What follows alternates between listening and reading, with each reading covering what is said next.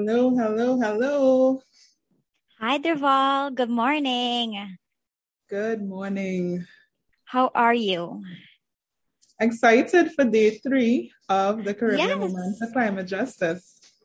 I know I've been learning so much and I've been having such a great time. I know last night we had a really packed panel and a powerful keynote and the poems. I'm still thinking about it, honestly.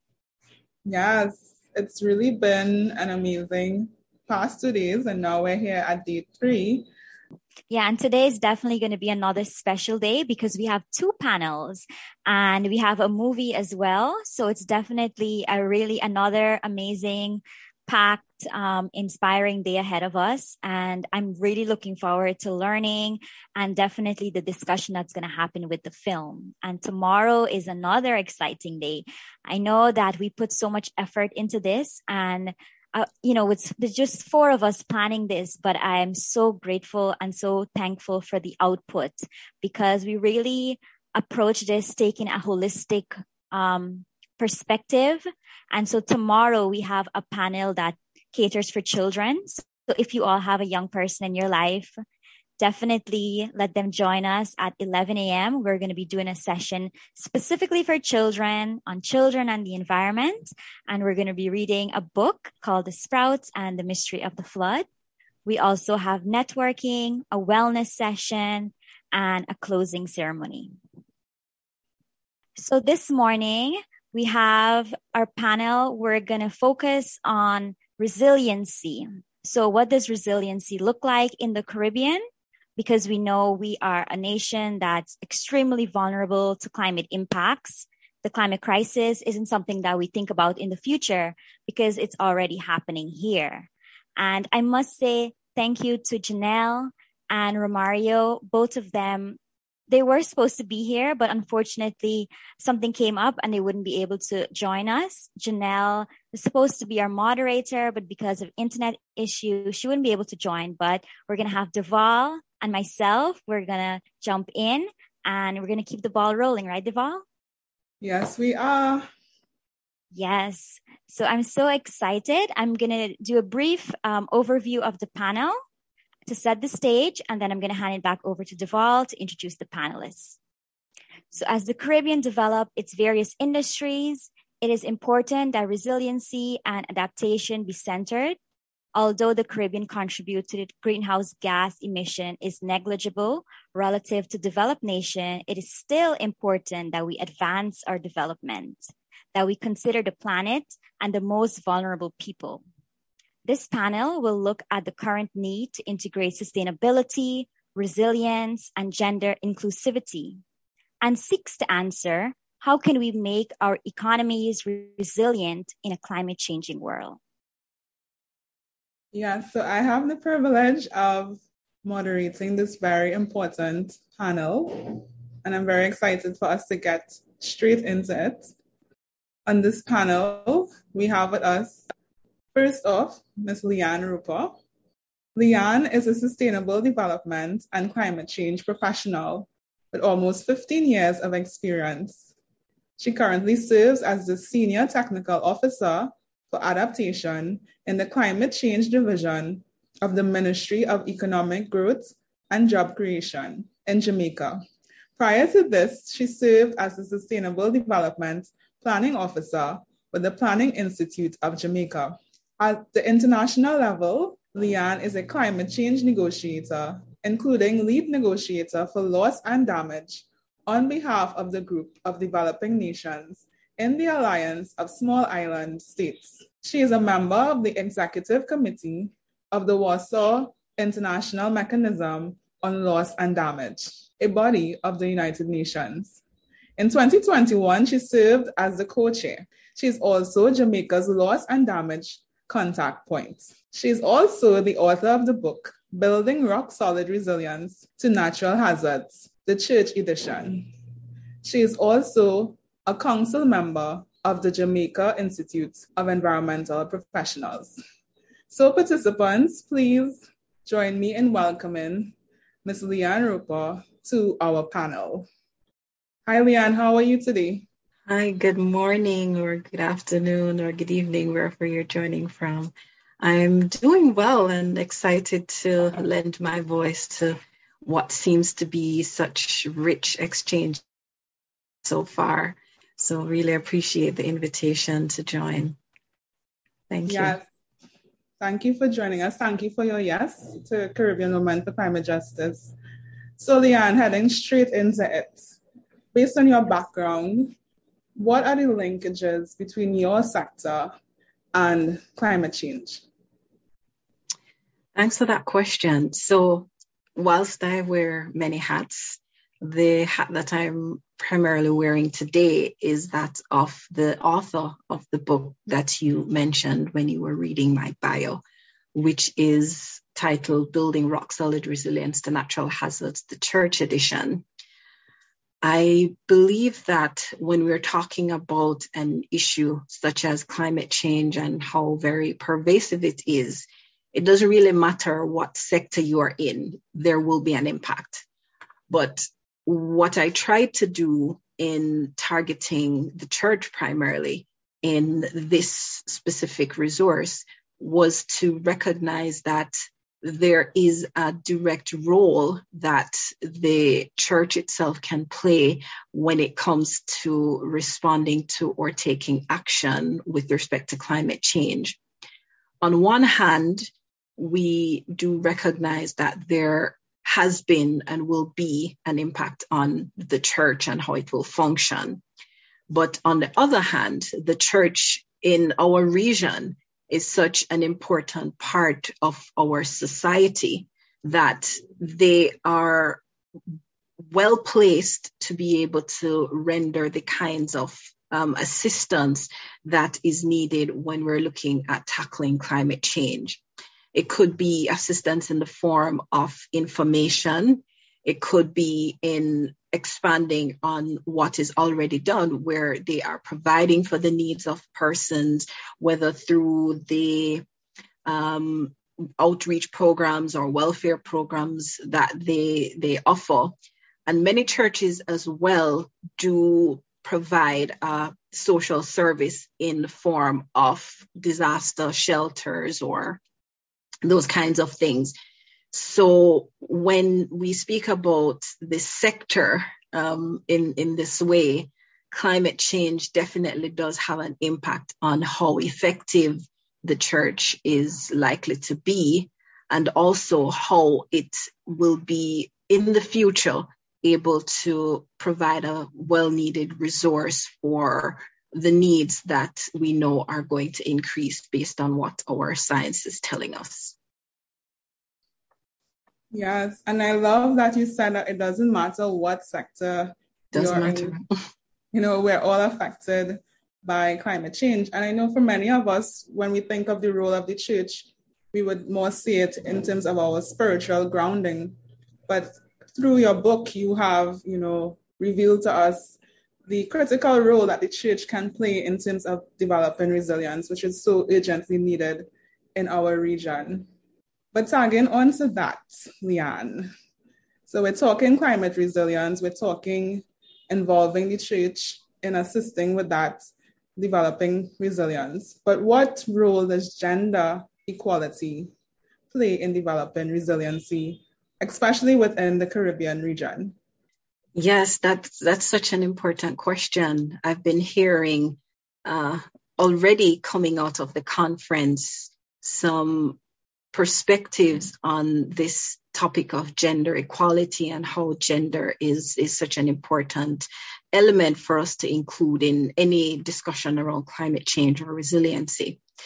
So in answering this question, I will just say from the outset that gender equality, in my mind, is about equal access to resources and opportunities.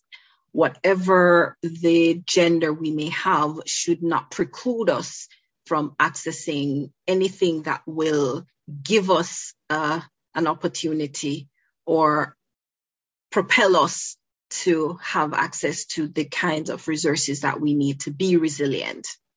So, with that said, uh, when we speak about resilience, we are looking for the kinds of equality that allows us to have protection, to have the kinds of knowledge that we need to take action, and also to resources, whether it is financial resources or it may be resources that can help in shoring up a building or whatever that might be.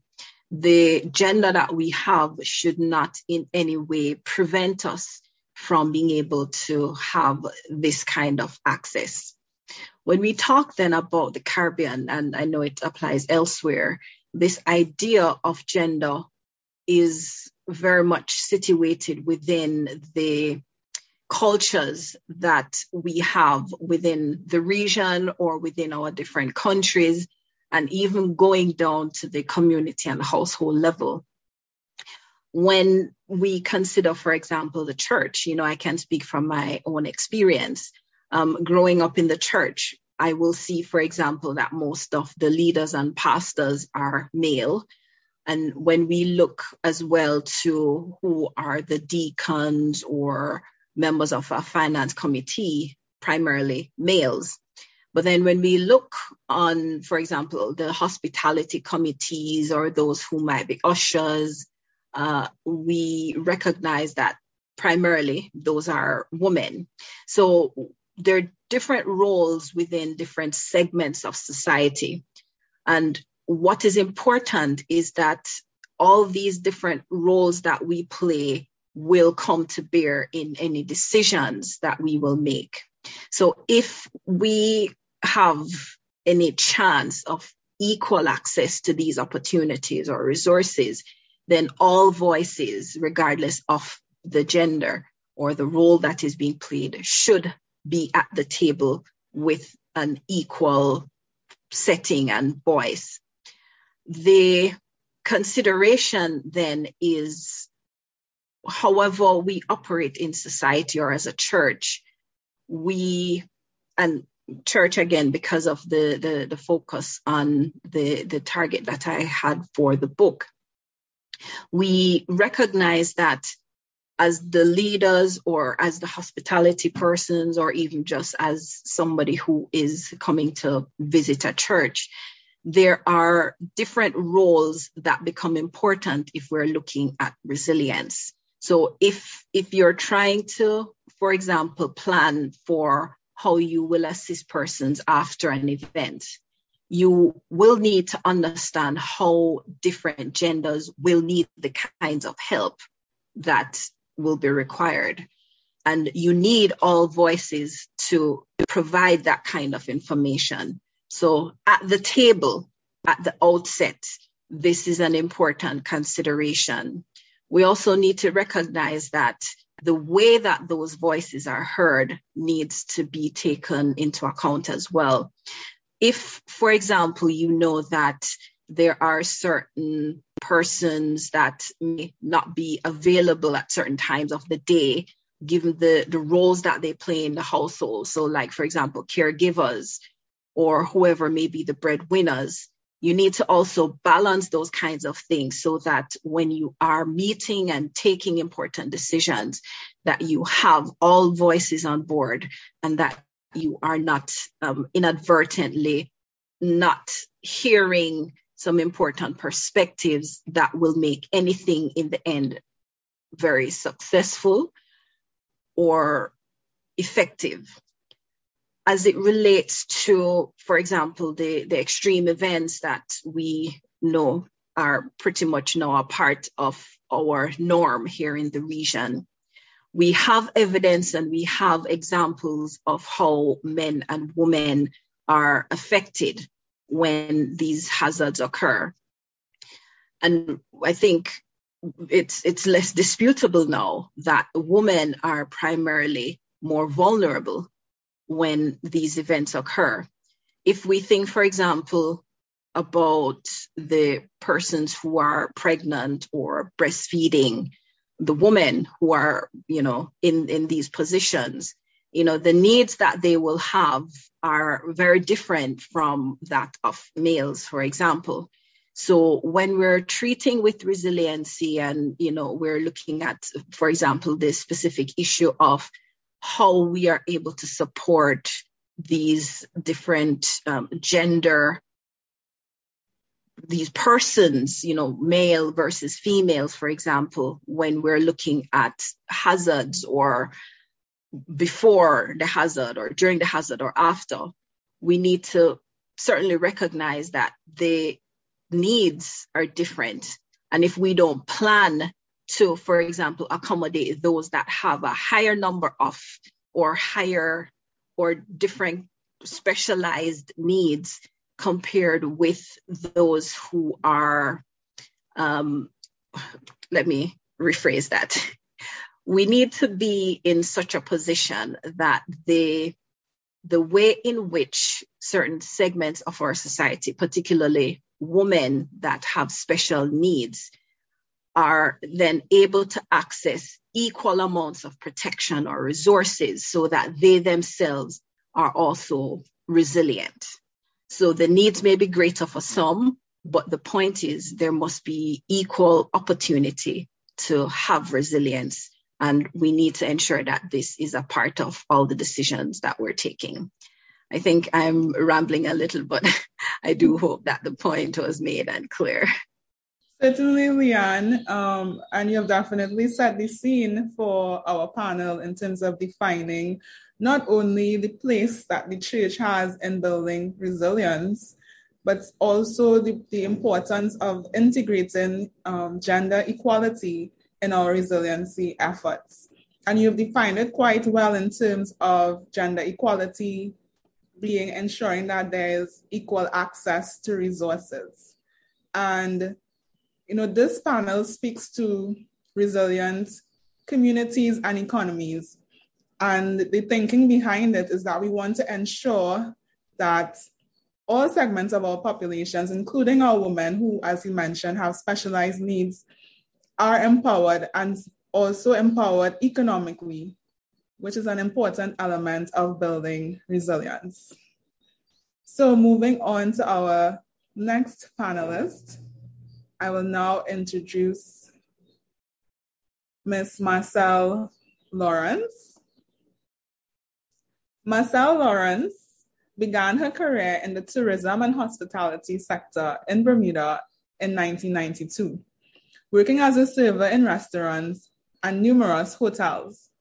She has earned a BSc in psychology and anthropology from the Brunel University, UK, during which she volunteered for four months in Guyana at a children's center for disadvantaged children. She is the former acting program coordinator and Folklife Festival assistant with the Department of Cultural Affairs in Bermuda and worked in the Bermuda public education system as an educator. Marcelle is a qualified lawyer called to the bar of England and Wales and Bermuda in 2010. She earned an executive certificate in social impact strategy from the University of Pennsylvania and a sustainable tourism certificate from Global Standard Tourism Council in 2020. Marcelle is a certified tourism ambassador from 2019 to 2021 and local chapter lead of Impact Travel Alliance, a global nonprofit with the mandate of increasing awareness of sustainable tourism. She is a recipient of the Bermuda Tourism Authority's Investment Experience, creator of Social Impact Tourism Program, and an experienced kayak tour guide. Let's welcome Marcelle. Hi, Marcelle. Hi, Derval. Thank you so much for having me. Uh, thank you to Climate Conscious Podcast and the Breadfruit Collective for having me and just giving myself and the panelists an opportunity to amplify our voices and to empower us in this important conversation. So thank you so much. Yeah, so good to see you. So getting straight in, Marcelle, we've, we've heard your amazing background. Can you share with us the linkages between your sector and climate change? In answering that question, I would start with the impact that the tourism industry has has made to uh, climate change in terms of greenhouse greenhouse global GHGs. I'll just say that. and um, so, as you know, with tourism, especially with uh, Caribbean countries, is that to get to a lot of the Caribbean countries, people have to fly. And so what what we're finding is that um, the GHGs that are produced are about 8% the last time that I had checked. So the tourism industry leads to about 8% of the greenhouse, global uh, greenhouse gases. And um, as you can imagine, because people are flying, it's quite significant. And the hotels that are occupied by many tourists and the energy that is used to, um, to house tourists. So that's the impact that tourism has made to uh, climate change. The other thing that I'd like to point out is that um, because of the impact that is that tourism makes to um, in producing the impacts of, of climate change, is that more destinations are becoming uh, sustainable or taking sustainable approaches to their tourism industry and it's it's needed. They have to, and I think they're recognizing that going forward that this is the approach they have to take. And when I say sustainable tourism, um, the model that is being used and promoted in destinations involves empowering local communities. It involves um, empowering local economies and having a positive impact on the environment. So, sustainable models are being implemented the world around um, in islands. Some destinations obviously can take a more sustainable approach to, to their tourism, but it is catching on. Um, and as you know, tourism is dependent on these destinations and the natural assets that they have. Um, tourists travel to destinations to experience the beautiful beaches, the clear blue turquoise waters.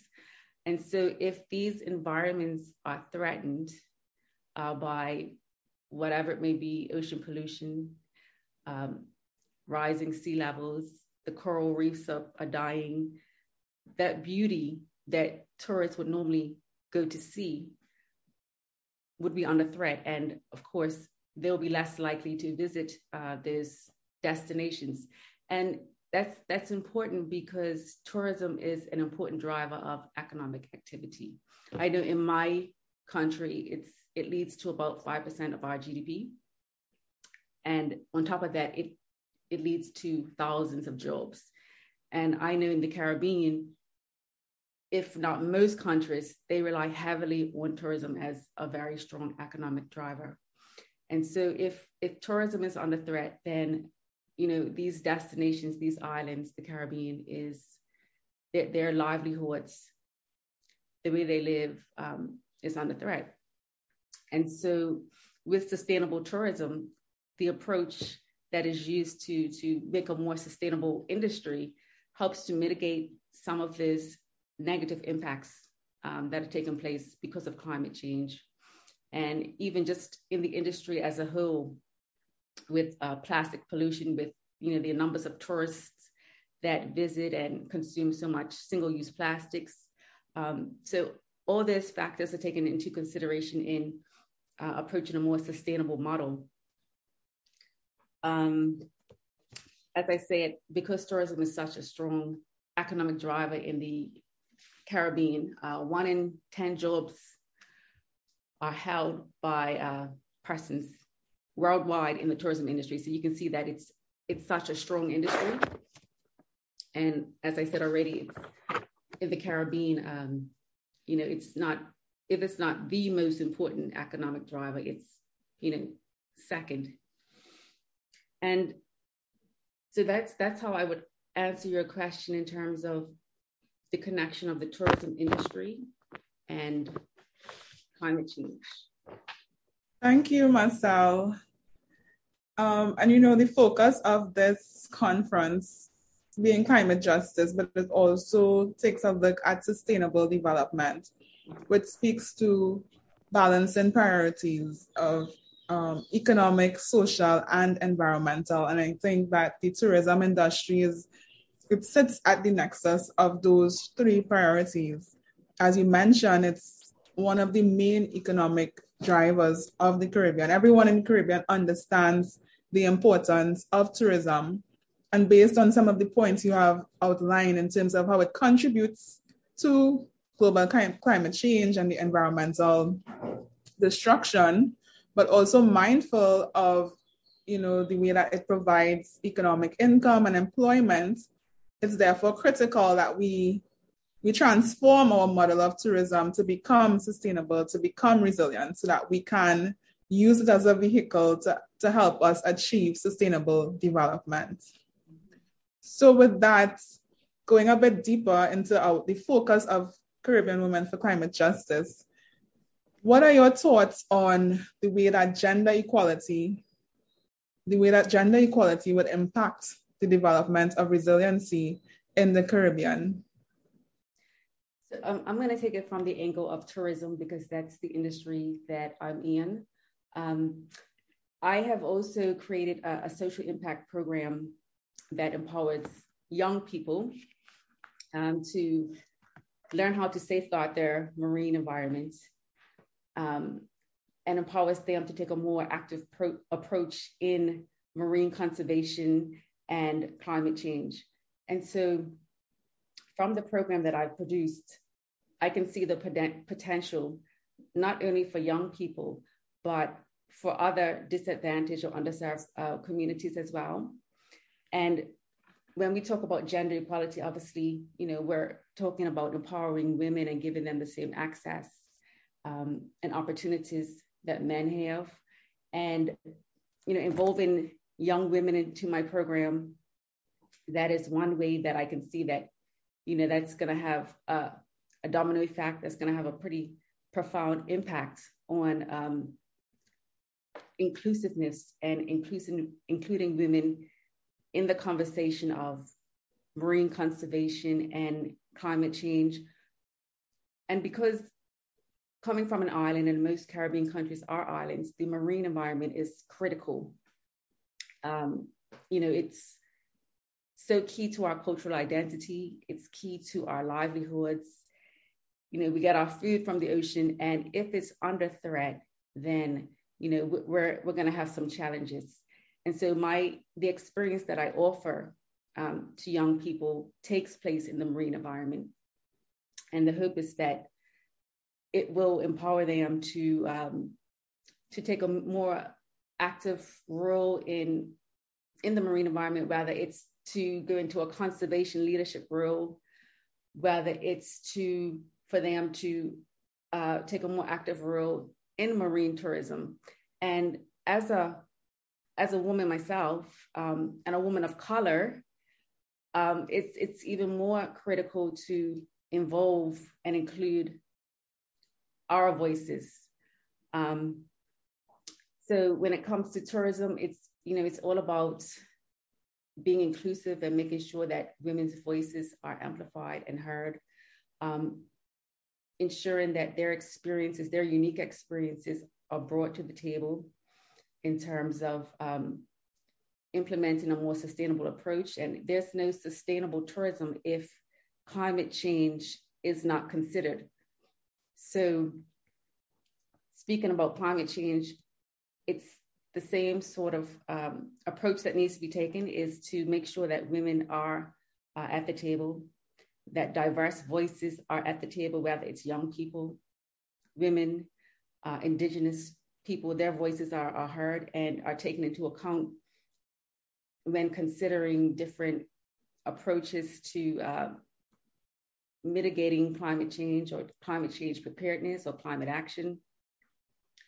Because each person brings a, a very unique perspective um, based on their unique experiences and it's just crucial that their voices just need to be included in these conversations, in the decision making.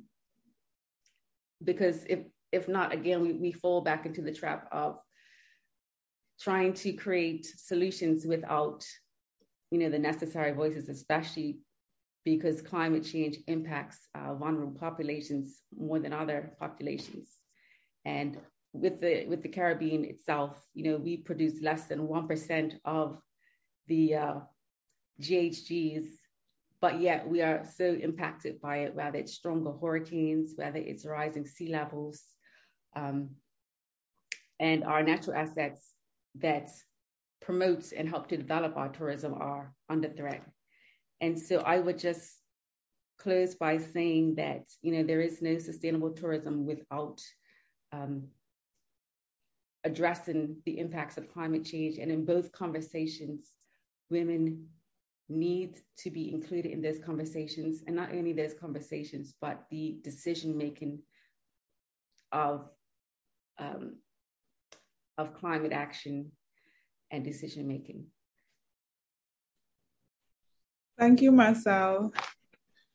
And based on what you and both Le-Anne have said so far as part of the conversation, a couple points jump out at me. Definitely the point of access, uh, leadership, culture, which is something you know we have to address in our region, voices, ensuring that voices are heard and how they are heard, but also table. And that's the one I would kind of focus on a bit in terms of, you know, we, we've been, I guess, demanding a seat at the table, and rightfully so. Um, but unfortunately, in some cases, it seems like we have to build our own table. And I think that the Caribbean Women for Climate Justice is an example of that, where, you know, we are creating our own space to highlight and also strategize for addressing these pressing issues that are, you know, directly affecting our women and girls in the region. So I think, you know, our conversation is definitely off to a great start and I will move right along to our third panelist.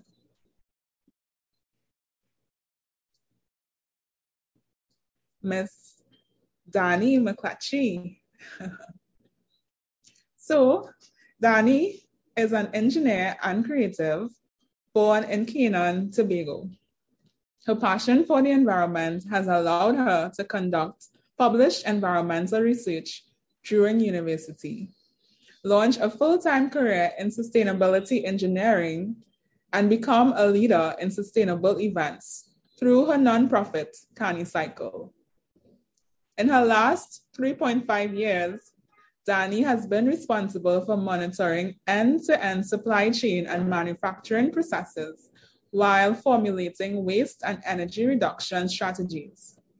The end results of her efforts allowed her current company to generate both environmental and cost savings through her projects. Through Cani Cycle, Danii has been able to educate individuals and businesses on how to effectively create a sustainable carnival using circular economy principles. Danii believes that the shift toward becoming environmentally conscious should be a fun and self reflective journey and wants to help others realize that on their journey. Hi, Danii, and welcome.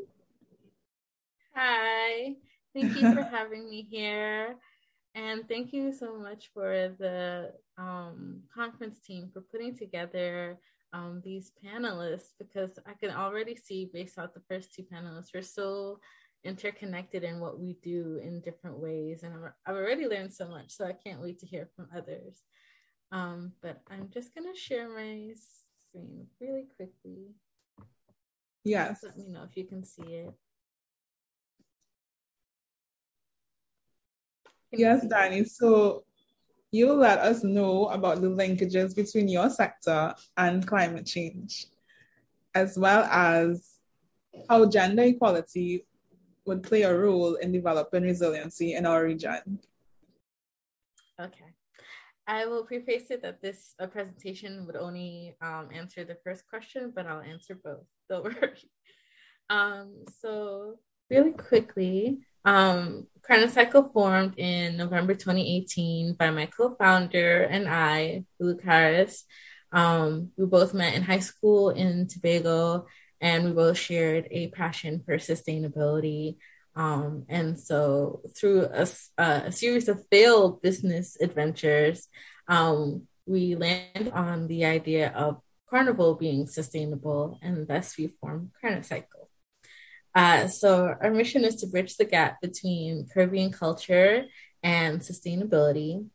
Um, and it's important because Carnival is an annual cultural event that's really important to um, Trinidad and Tobago, but also many different um, Caribbean countries. And now it's a global event where there's over 60 different carnivals. You can find it in Japan, you can find it in Europe, you can find it everywhere. But um, this beautiful event that gives people so much joy that people look forward to every year does also create a lot of waste. Um, so a lot of my lens and perspective will be from the festival tourism industry. Um, and I am proud to say that we are the first company to focus on recycling costumes in the Caribbean, specifically carnival costumes. Um, and that has allowed us to divert some waste from landfills and give some of the materials on the costume a second life. So we did a little bit of um, rebranding over the pandemic because we had so much time because there was no carnival. And we kind of reshifted our focus into three main buckets. Currently, we've been working over the last three and a half years on um, education to um, carnival stakeholders and participants, as well as research and innovation. Um, education is kind of self sufficient. Um, we focus on empowering people and bringing awareness to what sustainability means to um, uh, Carnival, um, the tourism sector, and to individuals participating in Carnival.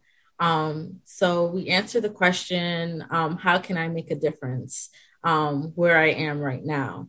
So whether you're a masquerader attending Carnival for the first time or for the 10th time, we have tips for you through social media.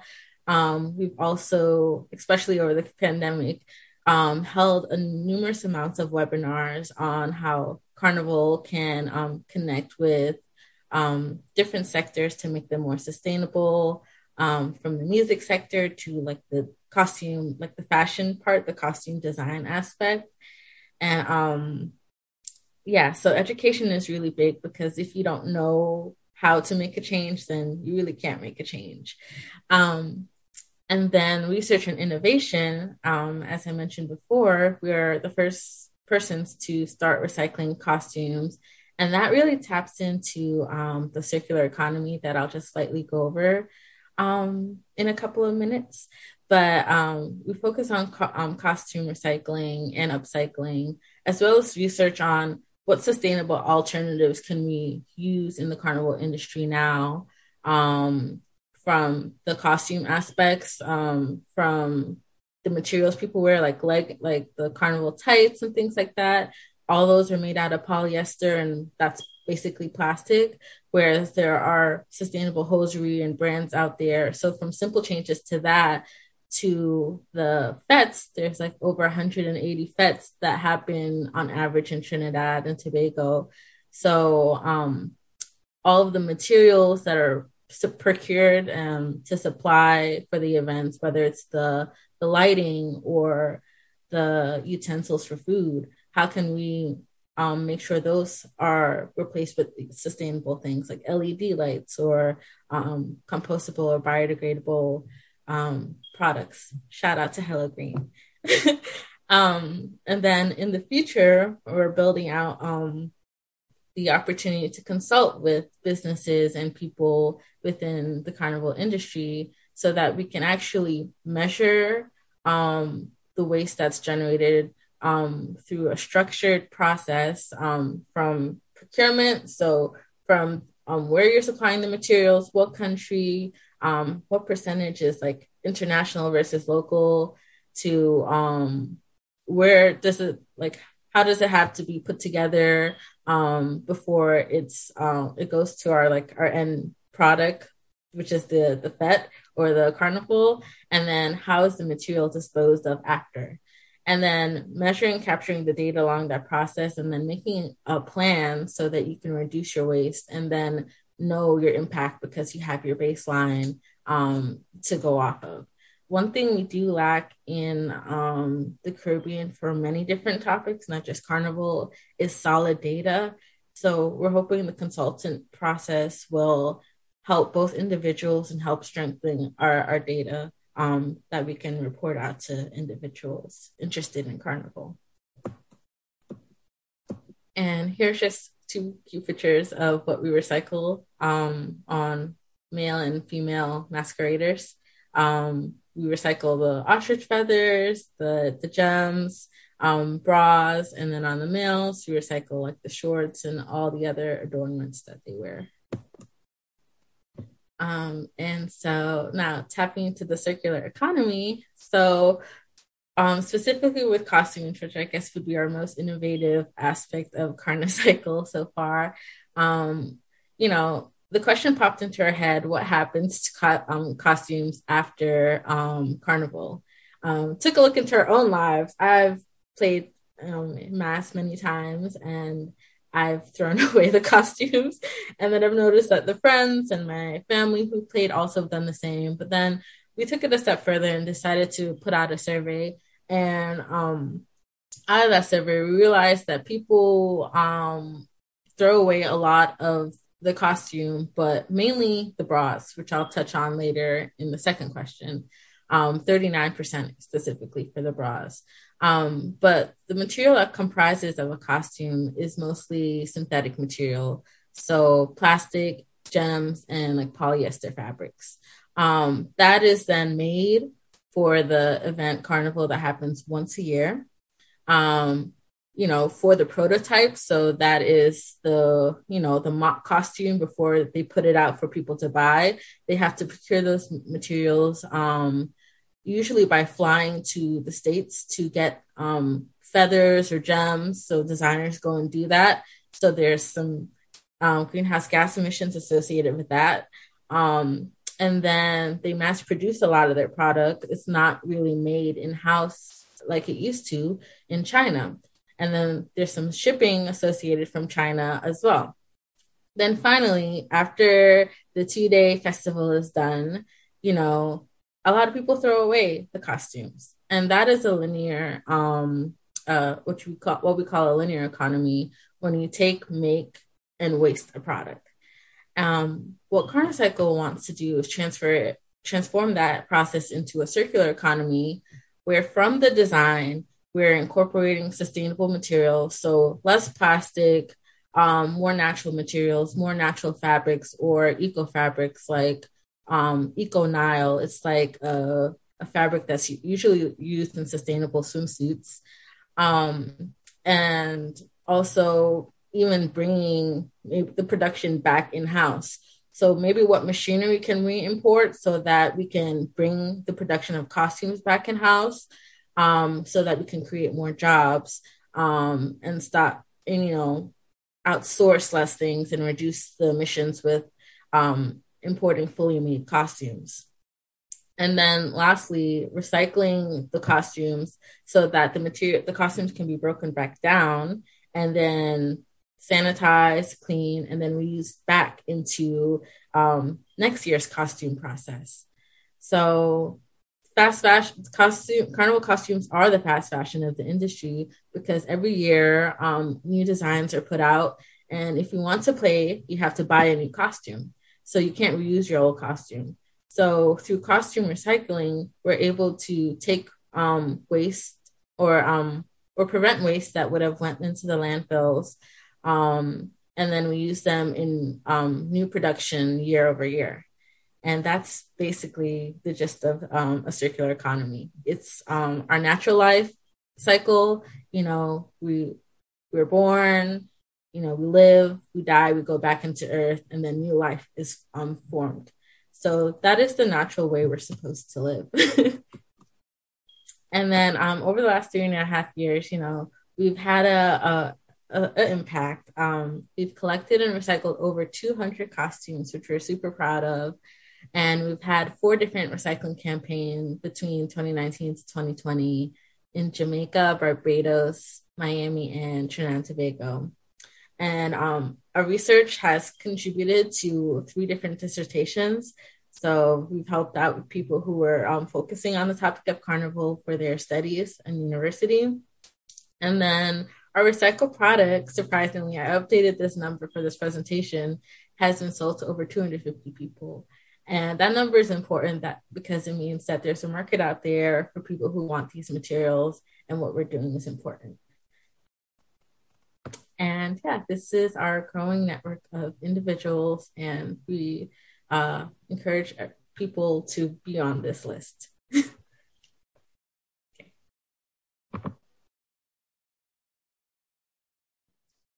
Thank you, Danii. Uh, and you made such an important point that, you know, naturally we are circular, but yet our communities, our economies are based on this linear model of, you know, take, make, and throw away.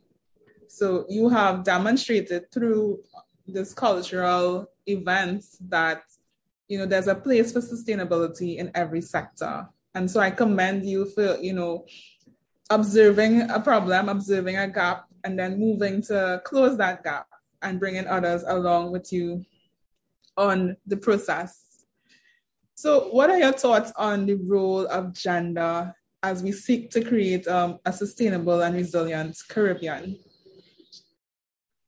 okay so um, we actually did a webinar series last year. We collaborated with Feminine, which was actually um, a speaker. Um, Ashley, the, founder, was actually a speaker for this um, conference. But we partnered with Feminine, TT, um, uh, the bra recyclers, um, I love girls. We partnered with a bunch of different people in the bra industry, um, a costume designer, Sandra Horted, and then people um, within Trinidad and Tobago who were actually tackling the subject of gender equality. Um, and what were the linkages? The linkages, well, from our lens, um, climate change, as um, Le-Anne and Marcelle would have already said, it like exacerbates the current issues that we're currently facing with gender equality. So lack of resources um, uh, for for women, um, is really the big focus for us. Um, as we said, 39% of bras that get used in the carnival production process um, from the survey we took are disposed of. Um, if that's multiplied by the amount of masqueraders in a large island like Trinidad and Tobago, where it has like 10 to 13,000 masqueraders jumping and playing, you know, that number is exemplified of how much bra waste is going into the garbage. Um, those bras, if they were created in a sustainable way, um, and you know, materials could be the, the plastic gems could be arranged in the bra a certain way so that they could be removed easily, could now be washed and cleaned and go towards um, people who have no access to bras um, because these bras are only used once. Um, and, you know, bras, um, period products, and other things um, are some of the resources that women face a challenge um, in procuring right now. And with climate change, that again is only like emphasized. So their access to that is is minimized. Um, and we can see that our access in general to resources is minimized with climate change. We can see that going on now with shipping prices. So, um, you know, because of climate change right now, rising oil and gas prices, shipping has um, increased exponentially. So it's not more expensive to get things that you would normally get. Um, and a lot of people can't afford the material that are coming in right now at their current cost. If that is expected to rise due to climate change, then more people, specifically focusing on women, are going to face problems in that area. Um, so with our bras, um, we're hoping that we can, you know, innovate in that um, space of creating more sustainable bras so that at least with that aspect, they're not just not going to the landfill, but they can be reused by other individuals. Um, and I know some people might th- think, think that's gross, but really, if you only wear a bra once, it's okay if it's washed and clean to the utmost, you know? Um, versus like, you know, someone throwing away like an old bra they've had for five years. It's only worn once.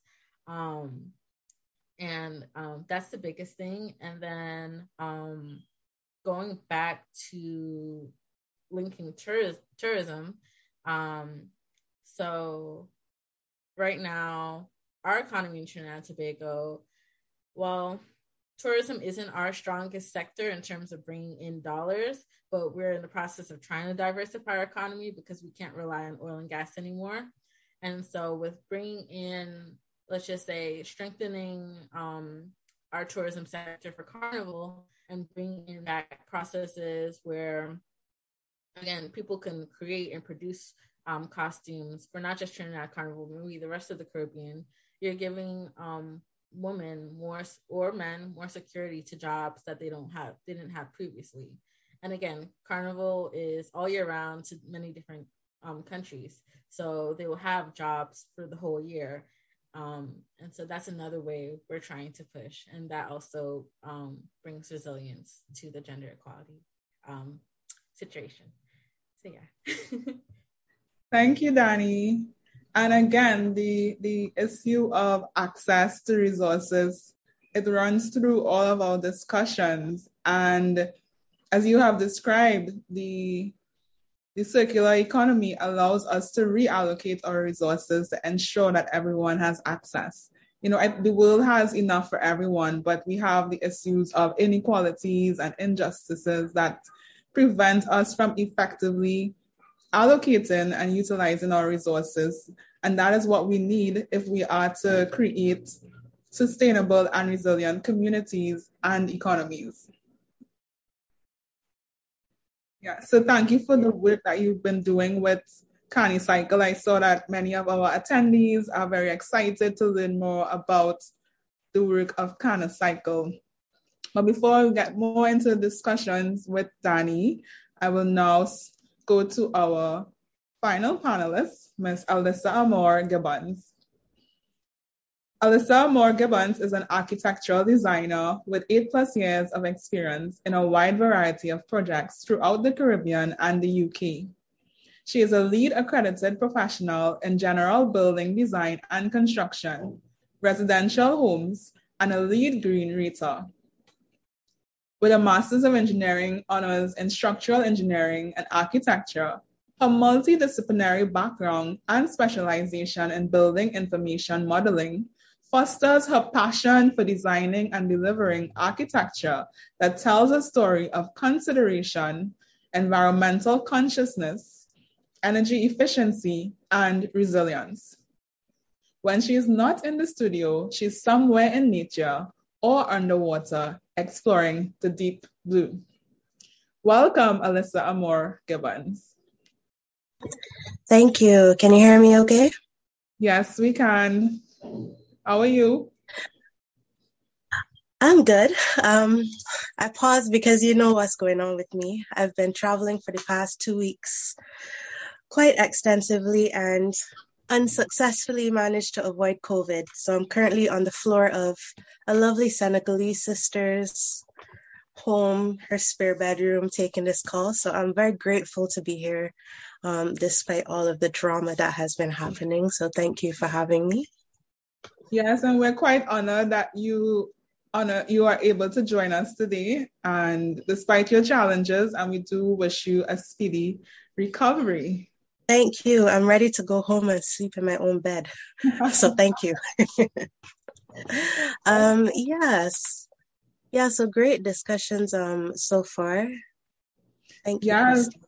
And um so we're excited for you to bring your perspective from, you know, the architectural design background in terms of how that relates to climate change.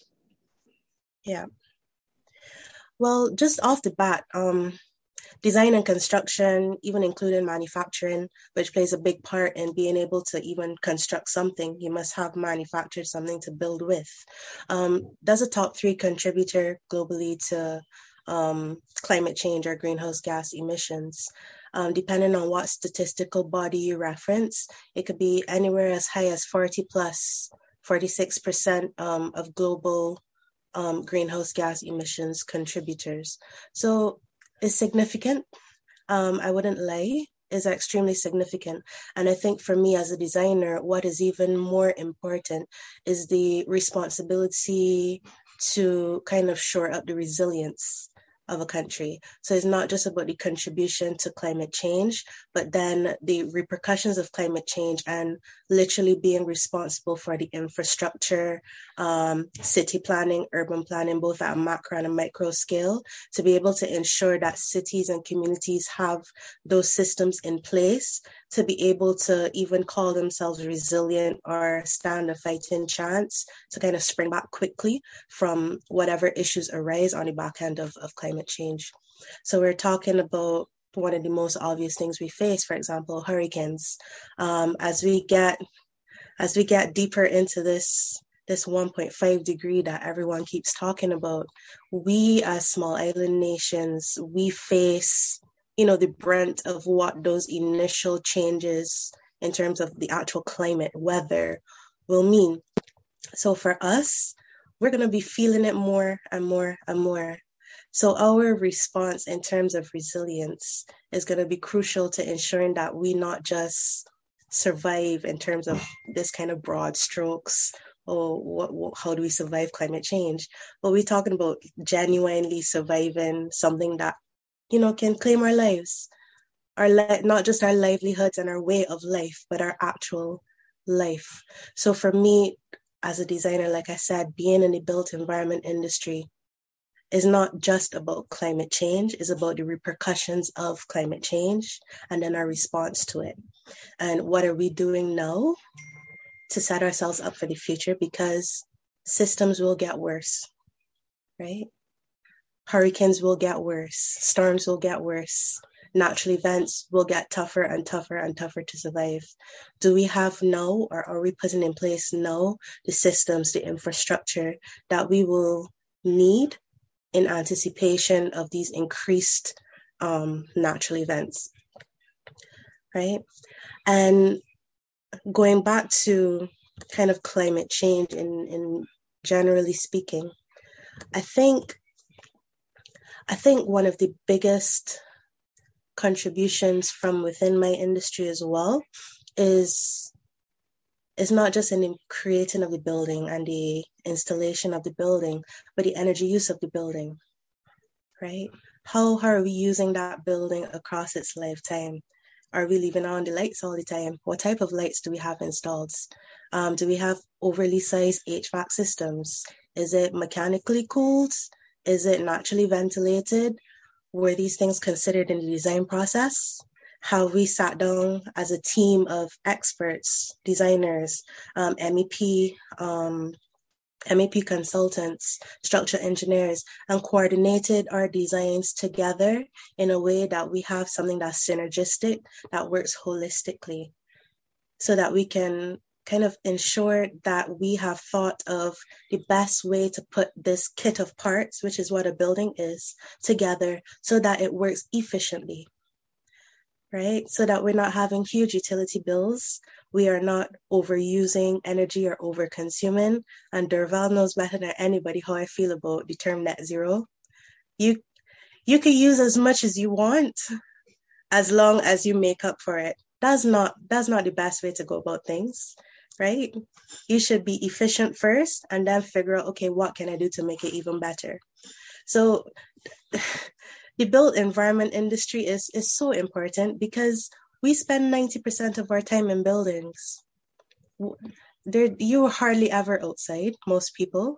You're either at home in a building, you're either at work in a building, you might be at church in a building, but you're in a building, so you're consuming something whether it's the electricity, whether it's the water within the building, there's some form of consumption, right? So there needs to be a kind of overarching awareness of the fact that you're constantly consuming based on the infrastructure that someone has designed and set up for you to inhabit.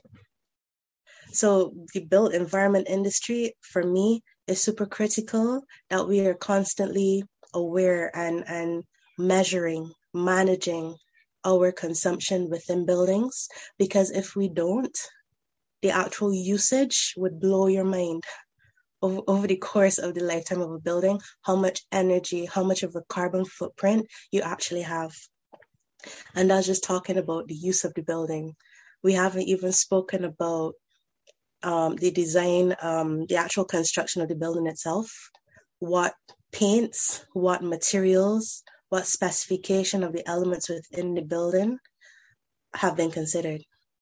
For example, am I going to paint my wall in a potentially toxic paint that might be off gassing or has a high VOC content and that's impacting um, the users within the building. I know they're running the fans 10 times more than they may need to if you had simply used a better product that's non toxic, right? So, all of these little micro solutions, these micro decisions have a compound effect. And that, that's just one room in a building right? What if you have an office building that is 10 stories high, 20, 20 office cubicles within each floor? As you start to accumulate those numbers, it becomes very massive and potentially costly, not just financially, but in if you think about it in a carbon footprint way as well. So I think just to cap it all off, huge impact. Top three and if you dive deeper within that subset, it, it it really takes up so much. It really does. And I think I think the solution there is to build smarter. Um, a lot of my work is done using building information modeling, for example, where I, I really believe that if we design things in virtual reality, that's an opportunity to optimize it, tweak it, fix it, get it right before you roll out into actually physically building um, or physically constructing anything. Because in that in that virtual space there's no loss of human life if a hurricane comes. There's no costly damage to infrastructure. Um, there is no plumber trying to put the sewage pipe where a window is and then you arrive on site and now you need to pay tens of thousands of dollars to pull out pipes and buy new materials send more trucks order more material from china there's there's none of that. You design it properly one time, you fix it, you coordinate it, and then that is kind of like your IKEA IKEA template. then you just arrive on site and you assemble, right? So I think moving forward, leaning more towards kind of digital innovation within the industry is definitely one way to make sure that we are measuring twice, cutting once. We're not ordering 10% extra of material because that's just how it's done, we can actually go into the model in that virtual space and calculate down to millimeter precision what we actually need and order just that. So there's a lot less wastage, there's a lot less um, overruns of time, um, a much tighter, measurable carbon footprint. Thank you, Alyssa. And you mentioned that when you know when we talk about climate change, we're basically fighting for our lives, and that is no exaggeration. And you know, even with the previous speakers, we see that in every sector there is some impact. And it's important that we acknowledge and recognize that we are having an impact on our environment and ourselves, but also looking forward to how can we um, change our systems, reorient, redesign, so that we can be more in alignment and definitely when we speak when we speak about resilience, which is so critical to the region, given the fact that we face increasing um, intensity and frequency of hurricanes, um, it's important that we look at how can we not just survive but also thrive because we want to thrive, we want to leave a legacy for the coming generations, we want to achieve sustainable development. So, as you said, we need to design properly, measure twice, and cut once. Um, but when we speak about, you know, designing better systems, improving our the way that we consume, improving efficiency, um, what role do you think gender equality plays in that? So this is always a very tough question for me to even wrap my head around because for me, before we even have the conversation about um, gender, I say gender inequality, we need to have the conversation about climate injustice in general, right? And quite frankly, it's like having a reparations conversation. As small island nations, we are living in the present, the future that the rest of the world is poised to face, right? if you compare our landmass to the landmass of other countries, minuscule. If you compare the actual contributions that we make to the challenges that we're now facing, minuscule. So I think any conversation we start around the themes of justice, yes, we must consider gender, but before we even get to gender, I think we need to talk about the, the global injustice number one, right? So I just need to get that off my chest because that's always a big one for me, right? So we start there, but then we arrive at, at gender inequality, right? I think we talk a lot about um, access to resources, and this is all very true. But I think we also need to acknowledge the disproportionate responsibility culturally that is placed on women to address some of these issues. Okay. So it's not just about being able to access jobs or equal pay or equal rights, um, the, the violences, if even even if I can say that, but you know what I mean, that we endure as women. It's also about the disproportionate responsibility that's placed on us to kind of fill the gaps in keeping a household running, right? So when you talk about um, when you talk about climate issues exacerbated by poverty, um, disproportionately so in brown and black communities, even, right? We also need to talk about when when when that impacts finances, for example, or access to jobs, whether it be man or woman, right? Where there's lack, I find, in, in my humble opinion, that women are often culturally somehow expected to be the ones to keep things ticking over, right? Even if um, the man of the household, for example, or, or some of the older children in the household, they might be actively trying to find jobs. They might be actively trying to, to find alternate sources of income to help keep the household running. But until that comes, whose responsibility is it to make sure that the kids are fed? things are still taken over, everything is still taken care of. I think culturally, within the Caribbean, that's a very female heavy responsibility, right? So I think there needs to be some kind of conversation around not just access to resources, but how do we how do we equally distribute that responsibility? Is there a cultural mindset that needs to switch? is there more um, support that needs to be given, not just um, in those kind of tan- tangible offerings in terms of jobs or whatever, but is there some kind of shared support that needs to be given to, to women, for example, or young girls to be able to help kind of take some of that burden of responsibility off of them, right? Another example I'll give you coming from the built environment um, industry I probably should not say this. Let me try to rephrase this. I don't want to get nobody in trouble. Insurance, right? If your house is not insured, right? Something happens in a in a natural event. In the in the interim, you're not able to make a claim or whatever. You don't have insurance, right? Who who fills that gap?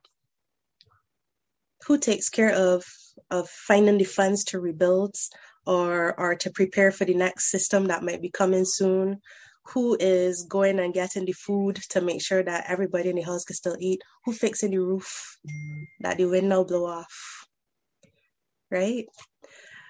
We we I, I think we talk a lot in general about about what the issues are but i think we also need to to similar to what Marcelle said is actually hear the voice of the person saying the specific issue.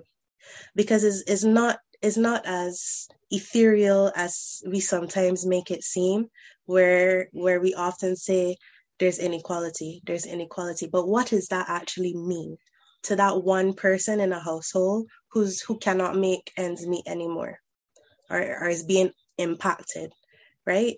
It means that there's no roof over their head right? They they don't have access to water. In Barbados, we are what the 15th most water scarce country in the entire world. And I, I would say that to people, and they they'll be like, "Oh wow!" And that's all from climate change, yes. But what does that mean? It means that every other day my water gets turned off, right?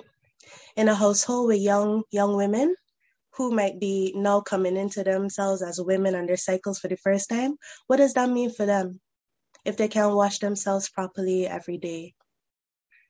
You know, that's not the same impact it's going to have on a young man who can wash himself every day because he does not have to go through the same cycle, for example, that a young lady might.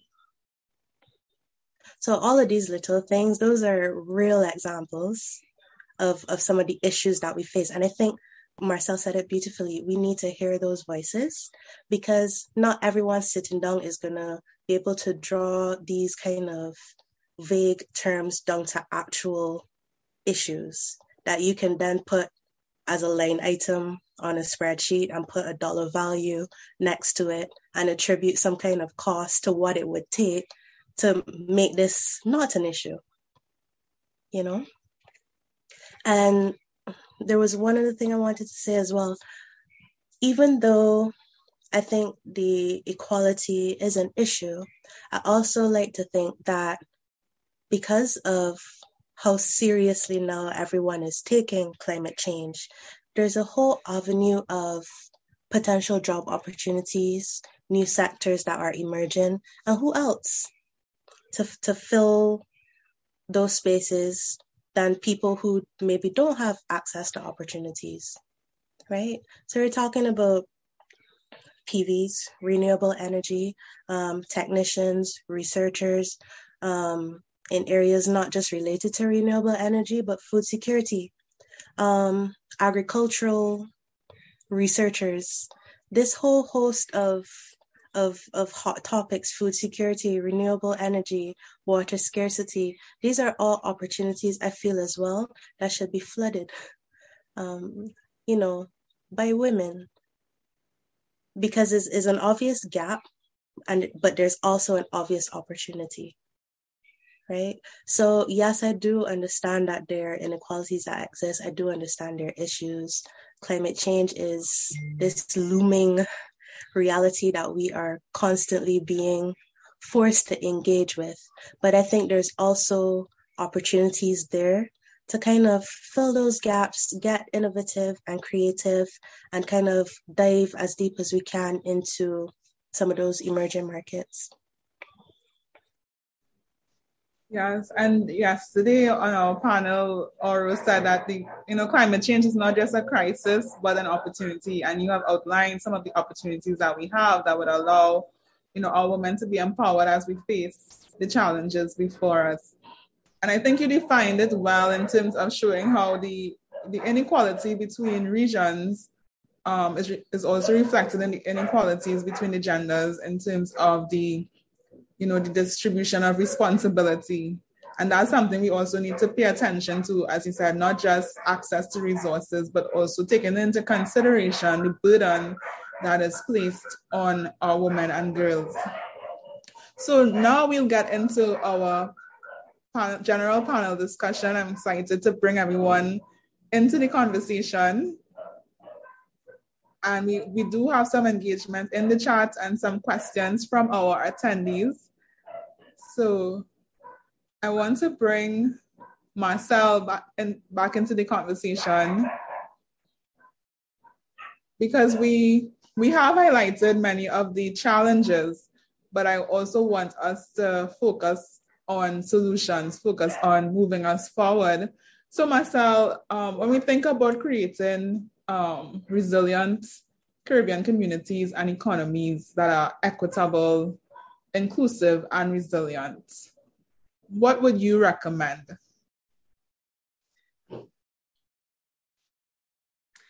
As I said earlier, it's, it's important to be sure that we are including as many people as possible from as many different backgrounds as possible. I know we're talking about women today. Um, so, young people um, people of color in some regions, people of color don't have a say. Uh, indigenous people and young people as well. So, in terms of creating that equitable, inclusive, and resilient community, those those factors are important. And I say that is because those communities tend to be impacted by climate change the most, yet they contribute the least to climate change. Um, so when it comes to decision making, when it comes to climate action and creating those solutions, it's so important that they be included in the conversations. So those those persons from those communities, um, if their voices can be empowered, if they can have the same access and opportunities to the education about climate change, because not not everyone is afforded that opportunity to understand the dynamics, the the intricacies about climate change. I think that will be um, key to build that capacity among those communities. And it's just basically just being inclusive and making sure that everyone is involved because everyone's going to be impacted by climate change in some way. It's not just for the privileged, it's not just for some communities to be involved, but it's for everyone to be involved. And I think that's that's for me, that's where it starts.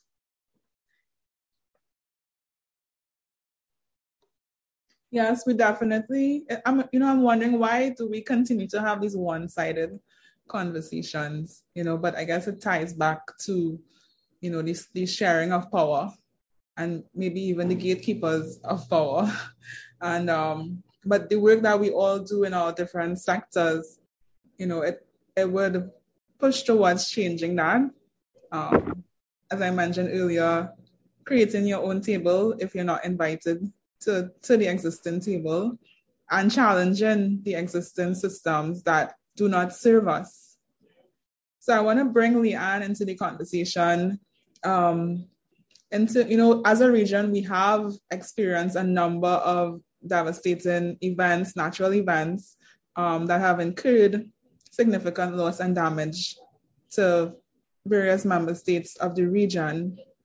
What lessons can we learn from previous climate disasters that have impacted the Caribbean region?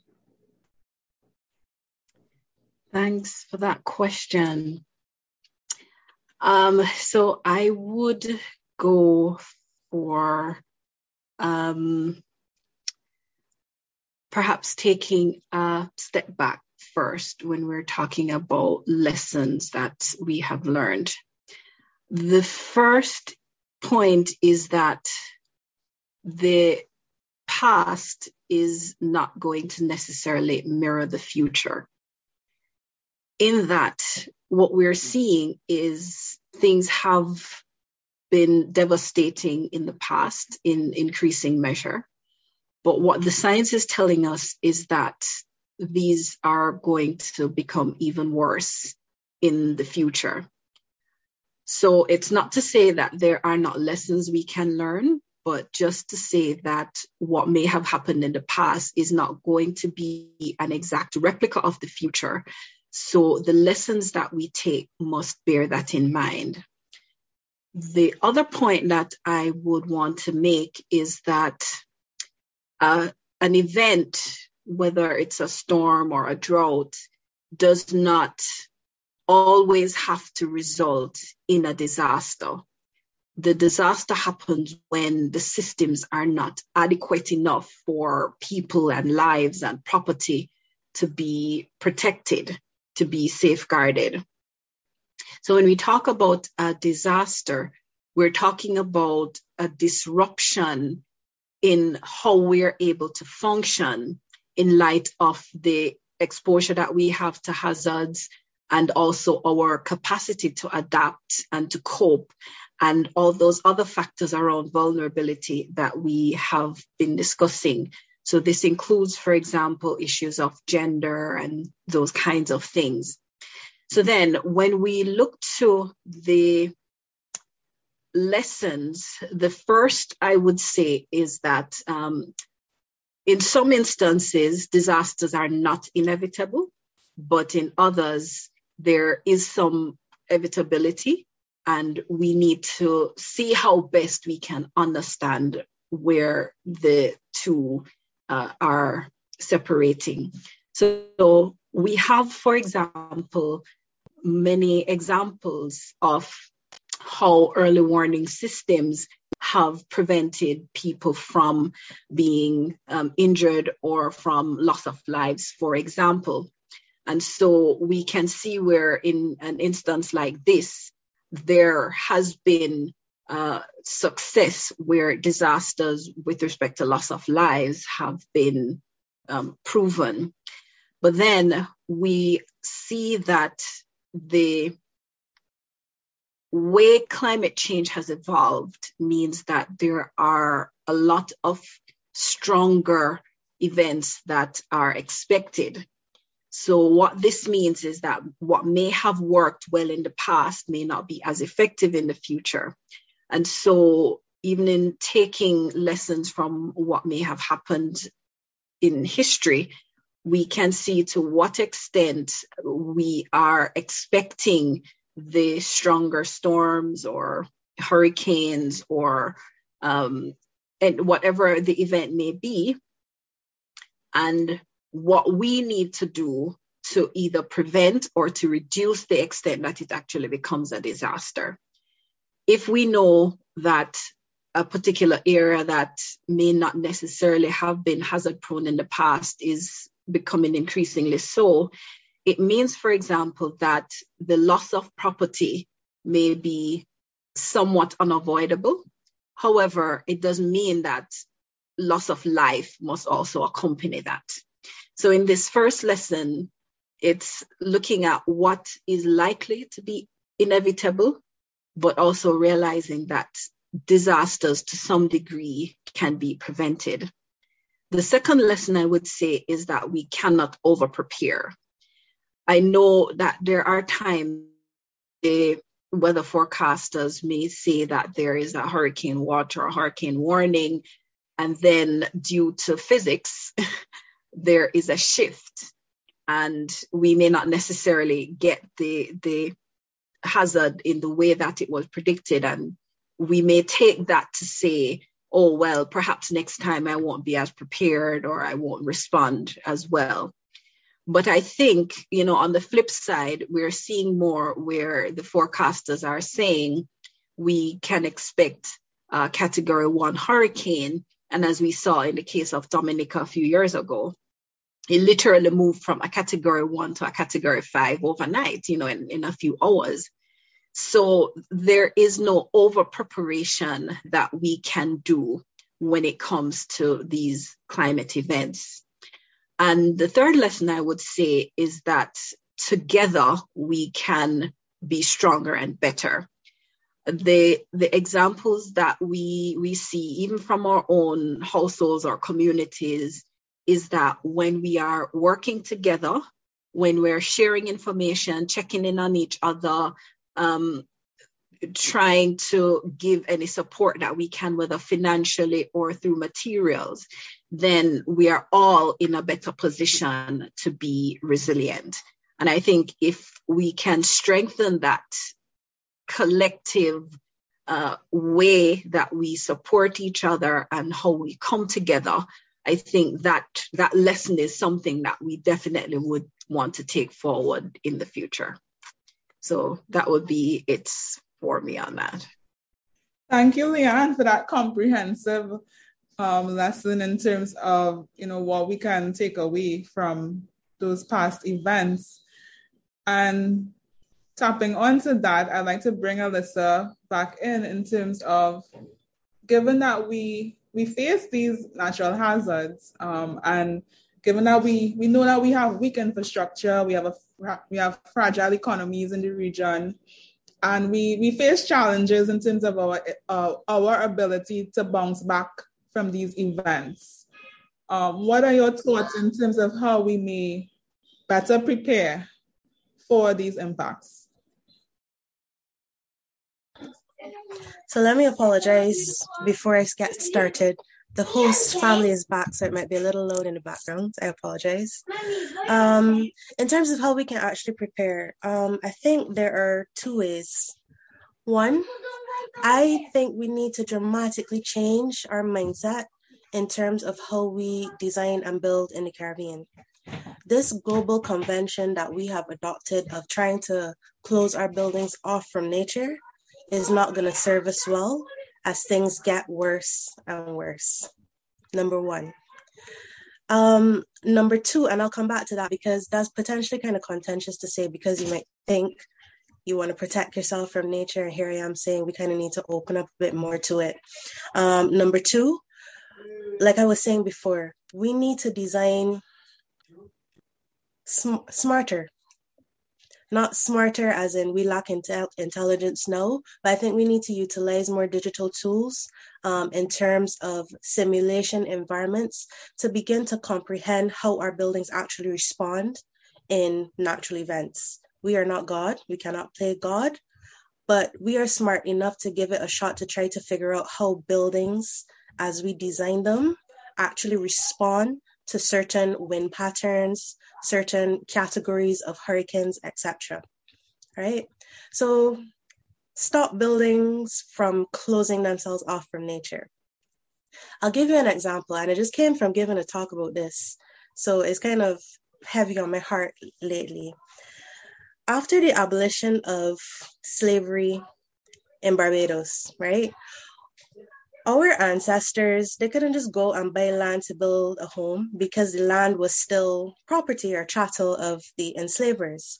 So imagine having to build a home that could withstand hurricanes but was still temporary enough that if you had you know issue with the former enslaver you literally used to pack it up on the back of a truck or donkey cart and move it right? So how could these structures that were so temporary still be surviving hurricanes, right? What they actually used to do was when the hurricane winds get too strong, the houses were very symmetrical. They had louvers on them. They would open the louvers and let the let the facade filter the wind through and break it down and pass through the building and out through the windows at the back.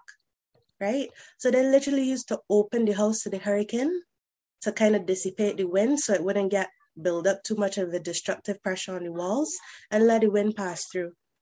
They will hide on the sides and the corners and just let the hurricane come through the building. That's so counterintuitive to everything we know about how you should brace yourself against the hurricane. But what if you're not rich? You don't got money to buy hurricane shutters? What do you do then, right? What's the most accessible way to survive? You let the wind come through. And that mindset, I think, is one that we need to revisit in the Caribbean, right? I think we have adopted this this more global mentality of closing off closing off the building. But that is that's a predominantly cold weather country thing because you're trying to keep moisture and cold out. We're not trying to keep moisture and cold out. We're trying to stop the wind from building up so much pressure on the facade to knock it over. And the best way to do that was to kind of give it easement, give it places and opportunities to reroute so it never got to that extra destructive force, right? So I think a mindset shift and a bit more experimentation, um, a bit more iterative design, even if it is in that kind of experimental 3D space where you can run hurricane simulations, which is something I do. Run a category five hurricane simulation against different facade types, different building shapes, and actually understand which of these types of solutions actually works in different situations, right? Then we do a prototype, right? Then we build a database. And somebody in Guyana, somebody in Belize, somebody in Trinidad, they could go onto this database. They can say, okay, in this country, they tried this. It was a category one hurricane. It, it did not fail. It survived to this, this strength of wind is this something we can utilize yes or no so i think what Le-Anne was saying about this kind of shared um, shared knowledge i think would do us well in the region to be able to start to understand and not guess i don't like guessing. We need to actually know what works and what does not and how do we do that? We test it right? We y'all i get real mad about this. We as humans putting people into space for leisure. You know what I mean? We are as as a species, we're smart enough, intelligent enough to figure out how to live on and survive in Mars. You can't tell me that Mars not more extreme than Earth. So why we can't figure out how to survive hurricanes? You know what I mean? I don't think it's beyond us. I'm not saying we play God, but I say we use the tools that we have to get ourselves as close as possible to actually understanding and not guessing what it would take for our structures to actually survive. I don't think that's beyond us. Uh, we, we, we all intelligent, you know. I, I believe that if we set that as a task, we can figure it out instead of always having to guess. I don't like hurricanes. I used to be terrified. As a child, my my biggest goal, right, was to be rich enough to be able to afford a plane ticket because somebody told me that hurricanes don't form at certain um, latitudes. And my only goal as a little girl was to be able to be rich enough so that if a hurricane was coming, I could just buy me and my mommy a plane ticket and we could go and wait till the hurricane passed. That was it. Right? But I think we know enough now to be able to to dive into this as a as an intellectual question and not just be guessing, not just be guessing all the time. Right? That's number one. um let's just do better. Let's let's try to attack this as a like a hypothesis. What does it take? What kind of structure does it take to survive a hurricane? That would be my first one. Let's apply our knowledge, our our intelligence, our intellect to and treat this as a genuine problem because guess what? It is. It is. Yes, let's do better. And um, in one of the earlier panels, I believe it was our first panel, we spoke about the fact that we um, we have imported a model of, of development and we've also imported you know a model of, of the built environment. And it's time that we we come up with our caribbean vision that meets our needs. And definitely we can um, you know build smarter design with the environment in mind not against it. You know i wonder when we started closing off ourselves and our buildings from the environment. And i think that's where we can trace you know the decline in our natural environment and our, our assets. Um, but before I see there's a lot of activity in the chat, but before we get into the Q&A, I want to ask Danii for her perspective. You know, we've been speaking a lot about resilience and it's resilience is multidimensional, it's complex. There's the disaster aspect of it in terms of the built environment, but there's also, you know, the socioeconomic part of it um, when we're talking about being able to bounce back. So I would love to hear from you, Danii, any perspectives on um, creating resilient communities that are inclusive and equitable. Yes, um, I've thought about this question a lot. Um, it kind of, I have to fast forward to what I like envision in the future. Um, so let's just say a percentage of, of the world has access to air conditions. Not everyone in the world has access to air conditions. Not everyone in the world has access to modern technology. Um, let's say with climate change on the forefront of minds, you're getting a push in you know countries with access to those things to reduce the use of air conditions or re- reduce the use of um, access to these modern technologies when the rest of the world hasn't even caught up to that. So when I envision like a sustainable future, it's that we have access to technology and things that make our life convenient and easy um, without sacrificing the environment. You know, for years, you know, my family has been line drying our clothes and not using a washing or not using a dryer, whereas it's convenient and the rest of the world has access to a dryer.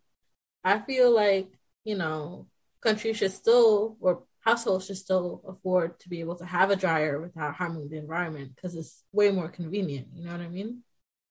So when I think about a sustainable future or sustainable communities, it's like creating and innovating and using the intelligence that Alyssa spoke about to come up with solutions where, you know, we can all live in a modern world without sacrificing um, our planet or the environment. Um, now to answer specifically like more about the question you asked. Um so what can we do? What are recommendations for our caribbean communities um and strengthening, strengthening our economies? I think um a big part of it is to bring back what we export and bring that in um to our country. So bring that like bring those operations into our our, our islands. Um, one of the things that most Caribbean countries import a lot is food, for example. So, uh, reducing the import of food from other um, nations and increasing the agricultural industry is going to help us be more resilient to the disasters that we're going to see in the future. I like to draw a reference to Singapore a lot because Singapore is a small country that is a small island country that has went through a lot of the things that we have gone in terms of um, being owned by other countries and then finally becoming an independent country and then working really hard to um, strengthen its, its economy to be resilient to climate disasters to um, make sure that its infrastructure is green. Alyssa, you probably know all about it. um, they have even a, a, law where they're trying to make 80% of its buildings green by 2030. Um, so they are a small country um, that import 90% of its food. Um, and they also um, are one of the um, biggest ports where like oil and gas is traded. So um, they face a lot of similar um, problems we have, but they've been able to, you know, implement changes to make like their communities easier. One thing they're working on right now. So I draw a reference to this because Trinidad and Tobago faces a lot of flooding, right? Um, so one thing that Singapore is doing is they're creating these um, these kind of pads or reservoirs where um, the water from the flooding can sink into that and it can be used to it could be used for um, the agricultural sector. I'm not really the best at explaining that but there's a, a lot of like technology that they're using um, that we could apply um, in our country. So just like alyssa said i feel like there are some solutions out there that have been created where we just need to work with other countries to f- figure out what we can adapt. And then there's some innovation that needs to be involved um, to strengthen our communities. But um, I think reducing what we import, um, making those jobs, um, reducing what we import will increase the jobs that we have. So that's in, um, impacting our like economy, um, increasing the livelihood of people within the island, and then it's increasing our our stock. So when a climate disaster, you know, God forbid, does strike, you know, we're not um, having or seeing food food shortages. We're not um, relying on as much emergency um, supplies from other countries because we've made a point to either like build builder stock or um, within the island or build um, manufacturing processes or industries that would allow us to continue to create those supplies without relying on those being shipped to us. So, yeah. Thank you, Danii. So our audience has been really engaged throughout our panels. I want to bring them in. We do have a question from Aisha Constable. I do, Aisha, do you want to pose your question um, through audio? You can raise your hand if you want to speak directly to our panel. Or I can read it out. and I encourage our other participants to place your questions in the Q&A session section. So I'll ask Aisha's question, which is posed to Le-Anne. And she asks, are there any biblical prescriptions for the division in the role of men and women in the church? And are there any implications for decision making by the church on climate based on this division? Yeah, thanks, Aisha, for that question. Uh, as it relates to biblical prescriptions, I would say no. The Bible can be viewed as either um, prescriptive in some sense, but also as providing principles for us to operate on. So, from my understanding, the Bible has not been prescriptive to say men must do this and women must do this. Uh, as well, the Bible was written in a particular cultural context. And so it's the principles from the Bible that we really pull on. I think one of the things the Bible does say very clearly is that we must do our best to protect those who are vulnerable. And I think that would be one of the more prescriptive side of the Bible. You know, we must love and care for each other, but also to care for the vulnerable. You know, whether it's in the Old Testament where there has been a charge for protecting foreigners or, you know, widows and orphans, or even in the New Testament, where in, in James it talks about um, the, the kind of religion that God accepts, which is to look after the vulnerable, paraphrased. Um, that I think is a general prescription.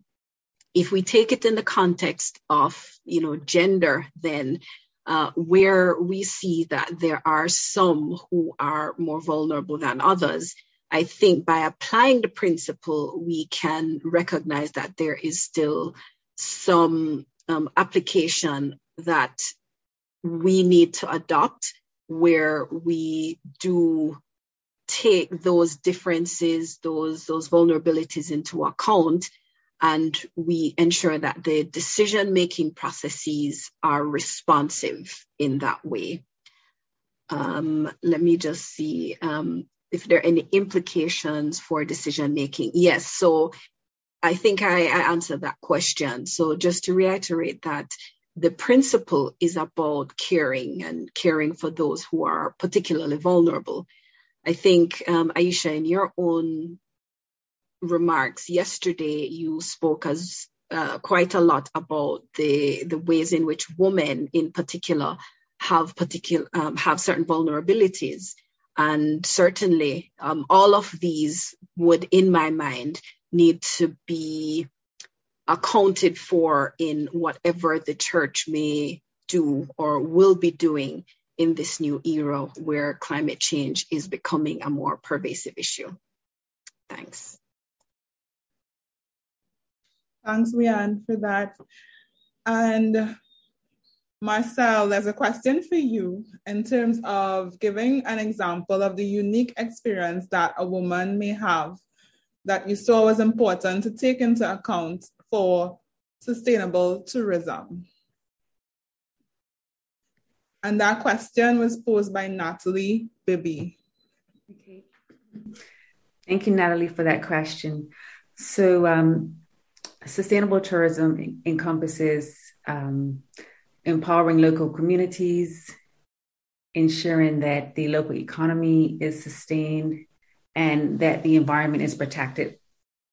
So, when it comes to um, empowering the local communities, being inclusive of women's perspectives in the tourism industry is also key. And what what the research says about that is that women bring very unique experiences. Um, and in Caribbean countries and in a lot of other islands, women are more than likely the cultural bearers. They uh, the keepers of cultural traditions, folklore. They're the artisans. They're the storytellers. And so, because of all these attributes, they bring a very unique perspective. And because of that, when it comes to arranging tours or itinerary for tours, including women in these experiences brings a whole different perspective that visitors may not normally experience. So it empowers women's voices in the tourism industry and tourists gain a lot because they are experiencing a completely different perspective and learning more about a destination destination's culture. I hope that answers that. Yes, thank you, Le-Anne. Um, I mean, the conversation is going so good, but we are pressed for time. So I want to pose this next question to the entire panel. And I'm paraphrasing a bit from Sylvia Liao Aluas. Hi, Sylvia, who's joining us from the US. And I want to ask um, our panelists how do we ensure that jobs the climate solutions are equally and justly distributed al- along gender and socio-economic lines? So, who wants to go first?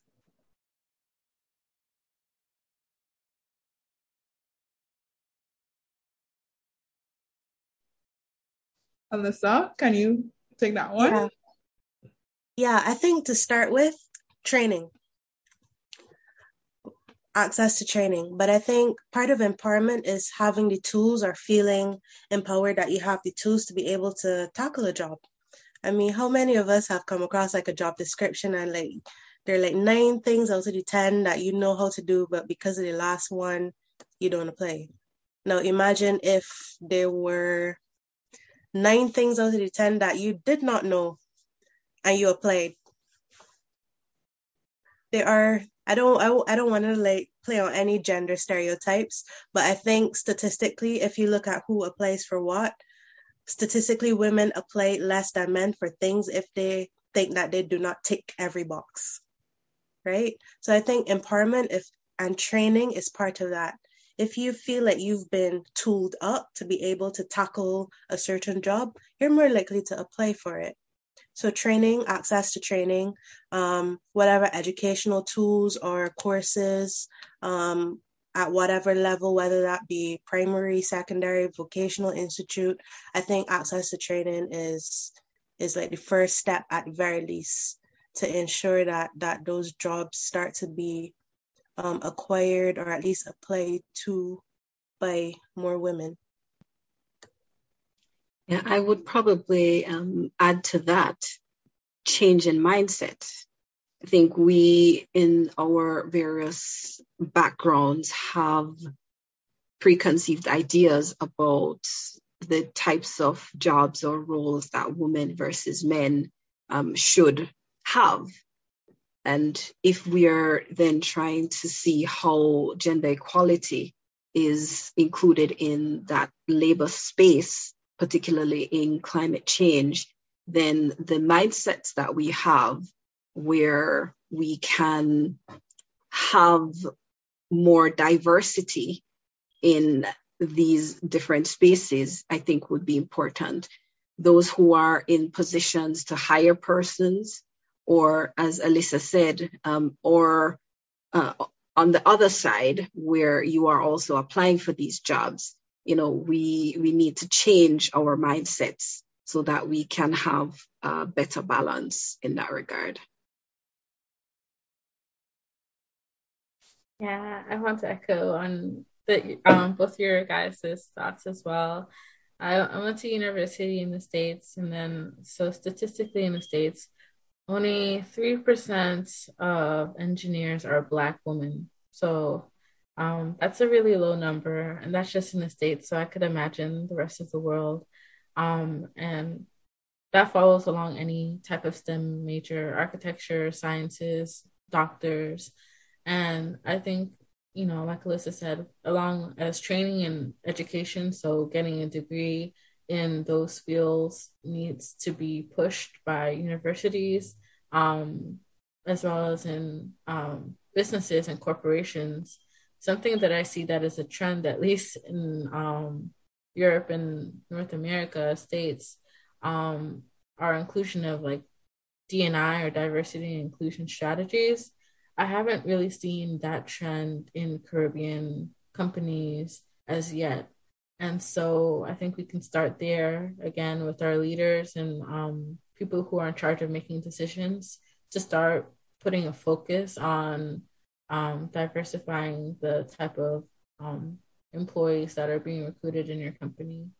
Um, and that will help the business too. Like there's research shown that if you have a diversified business in terms of employees, in terms of race and gender, you're most likely going to have more innovation, um, more productivity, um, XYZ because there's um, so much different background experience that contribute to um, a successful employee. And yeah, so that's those are my thoughts. Marcelle, would you like to add? No pressure. I just add um, some brief comments.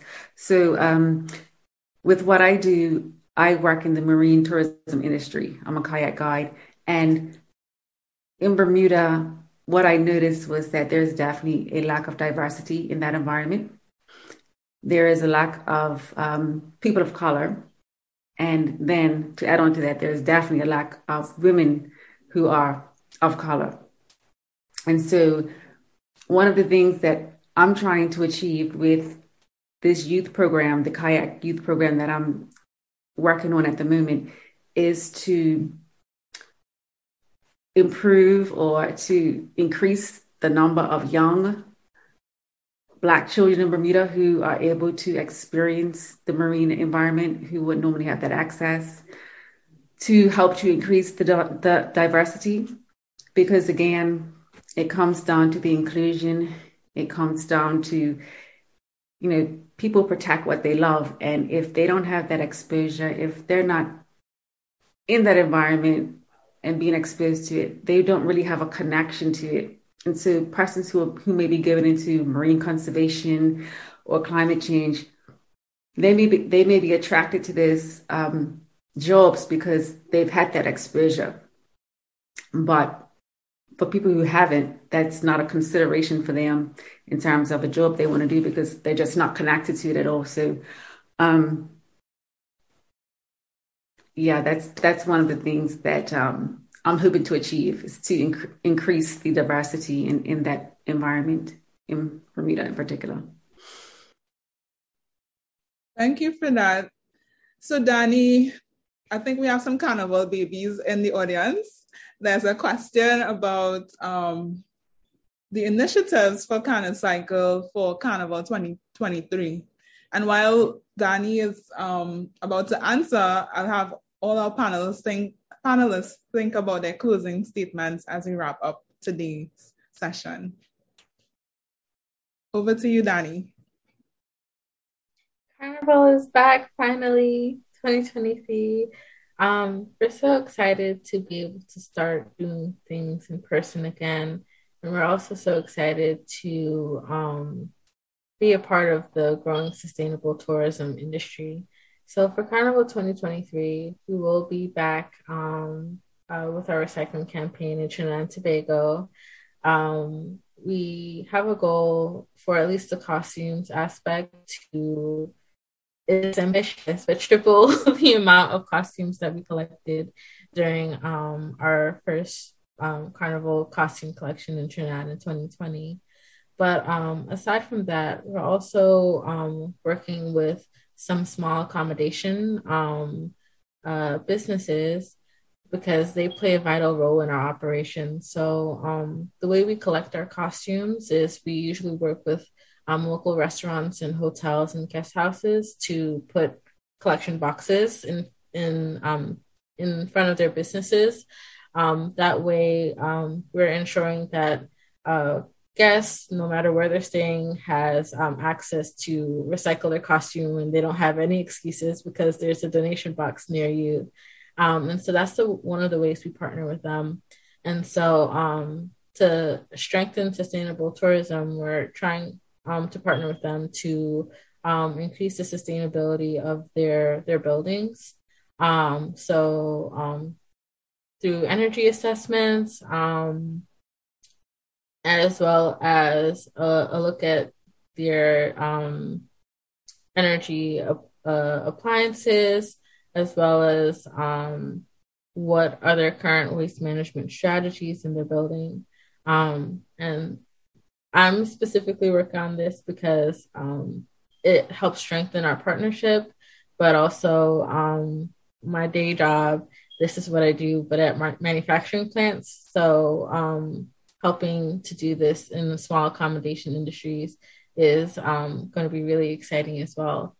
And then um, lastly, partnering um, with our uh, waste collection industry.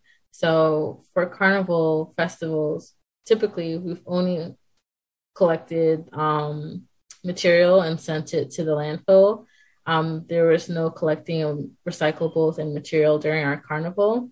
And so um, we're hoping to actually start that this year or next year, um, starting to actually collect recycling and um, waste separately during the carnival parade day. So that would be a big feat. Thank you, Danii. I'm sure our carnival junkies would be looking forward to that. Um, the fact that they're here means that they have an interest in sustainability. So if we can marry their passion for carnival and their passion for sustainability, that would be great. Um, we do have one final question from the audience. Um, so I'll throw it out to the panel um, for whoever wants to take a shot. But how else can we advance a collective space where we can work together as a Caribbean community and the broader diaspora? And they also add on, is it too soon for us to ally with African nations? So who wants to take that? I, I could perhaps start there. One of the hats that I wear uh, is being a climate change negotiator. And that means when we go to the international level, whilst I may be leading on some areas with respect to island states, we also do partner with others who are developing countries and also to be severely affected by climate change. And that includes um, African countries as well as least developed countries, uh, which would, for example, include our own Haiti from the region.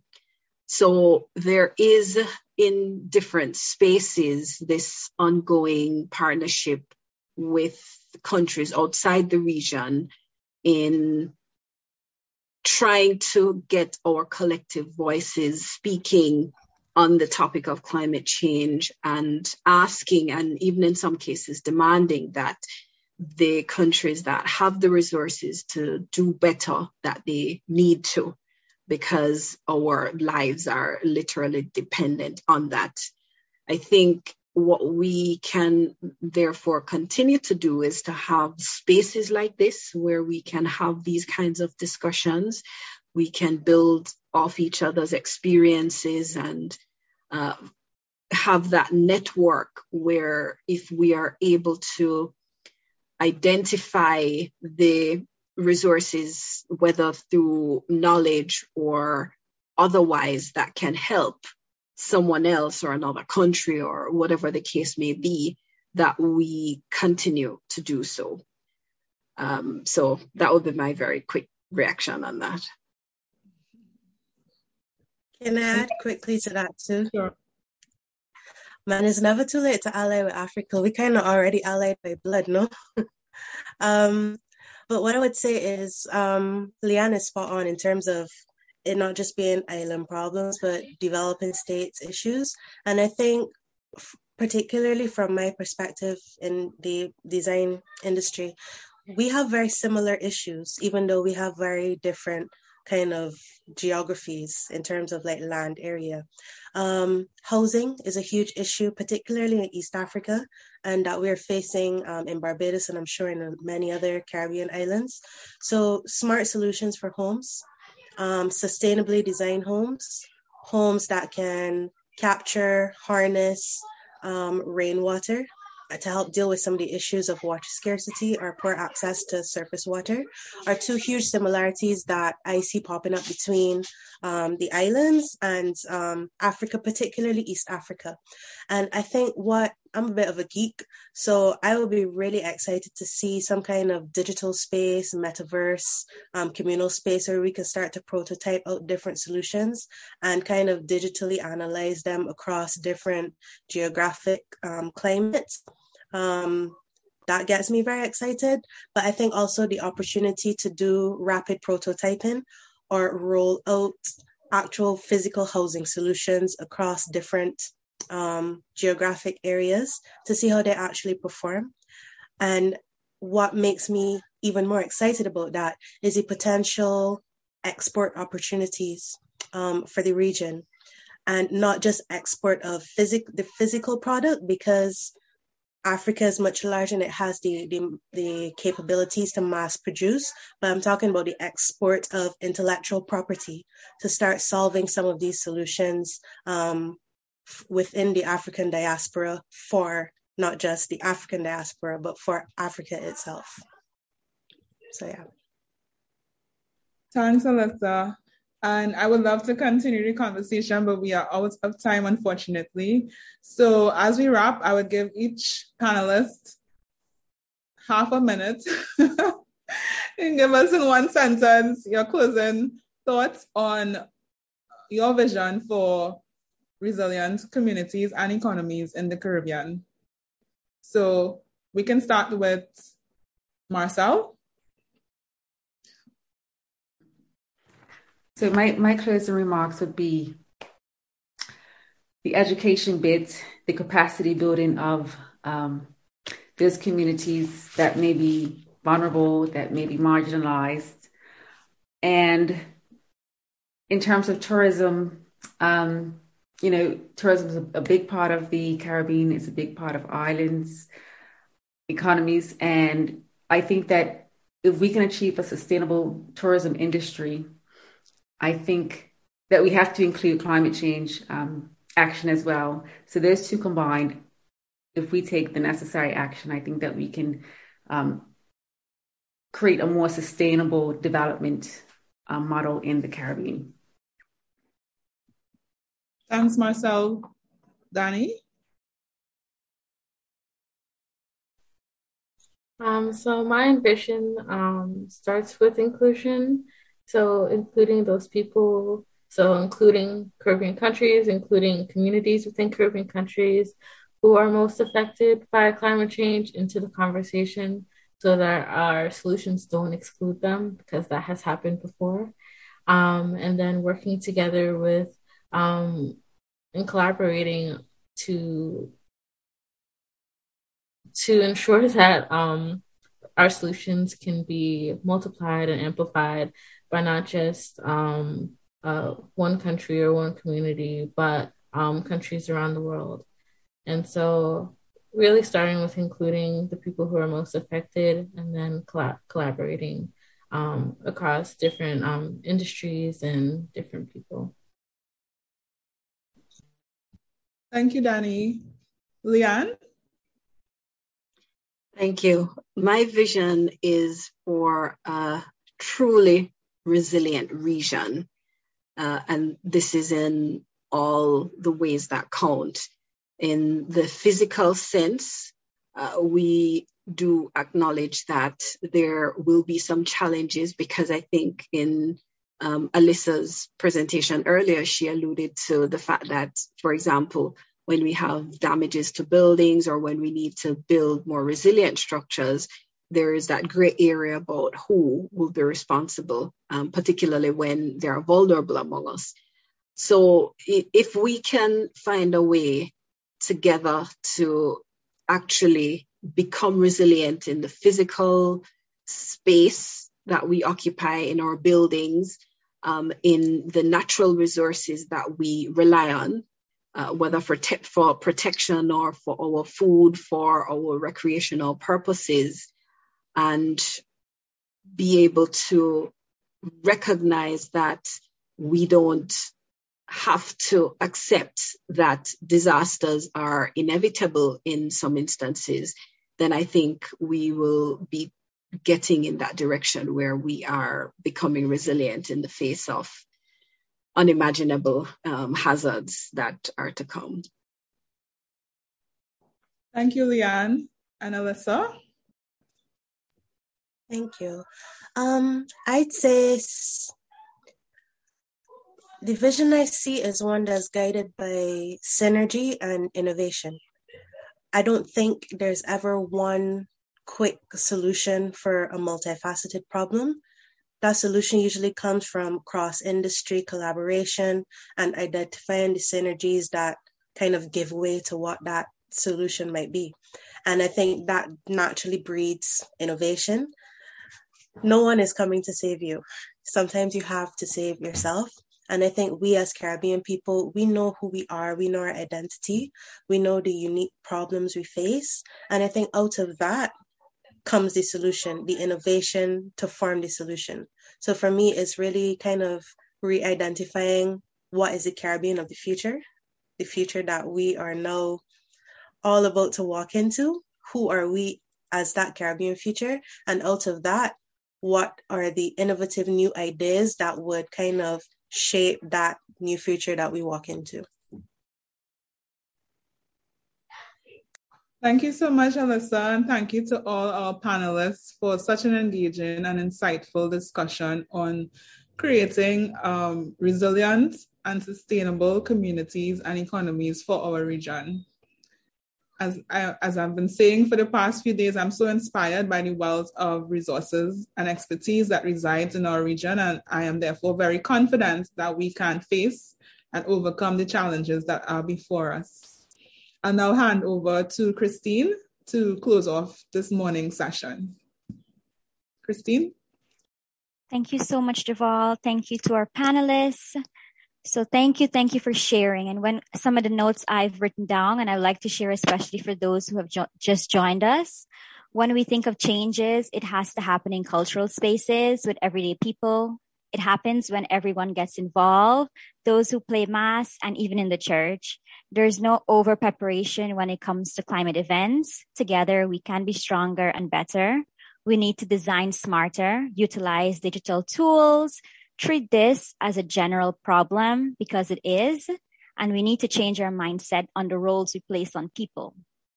Thank you so much for being here. Thank you so much for taking time out of your, you know, your Saturday, out of your weekend. Thank you for your work, for your passion. We're grateful for you, Alyssa. Wishing you a speedy recovery. Danii, Le-Anne, Marcelle, and our moderator, Derval. Thank you. Thank you so much. So now we're going to take a five minute break. So definitely get some water, stretch.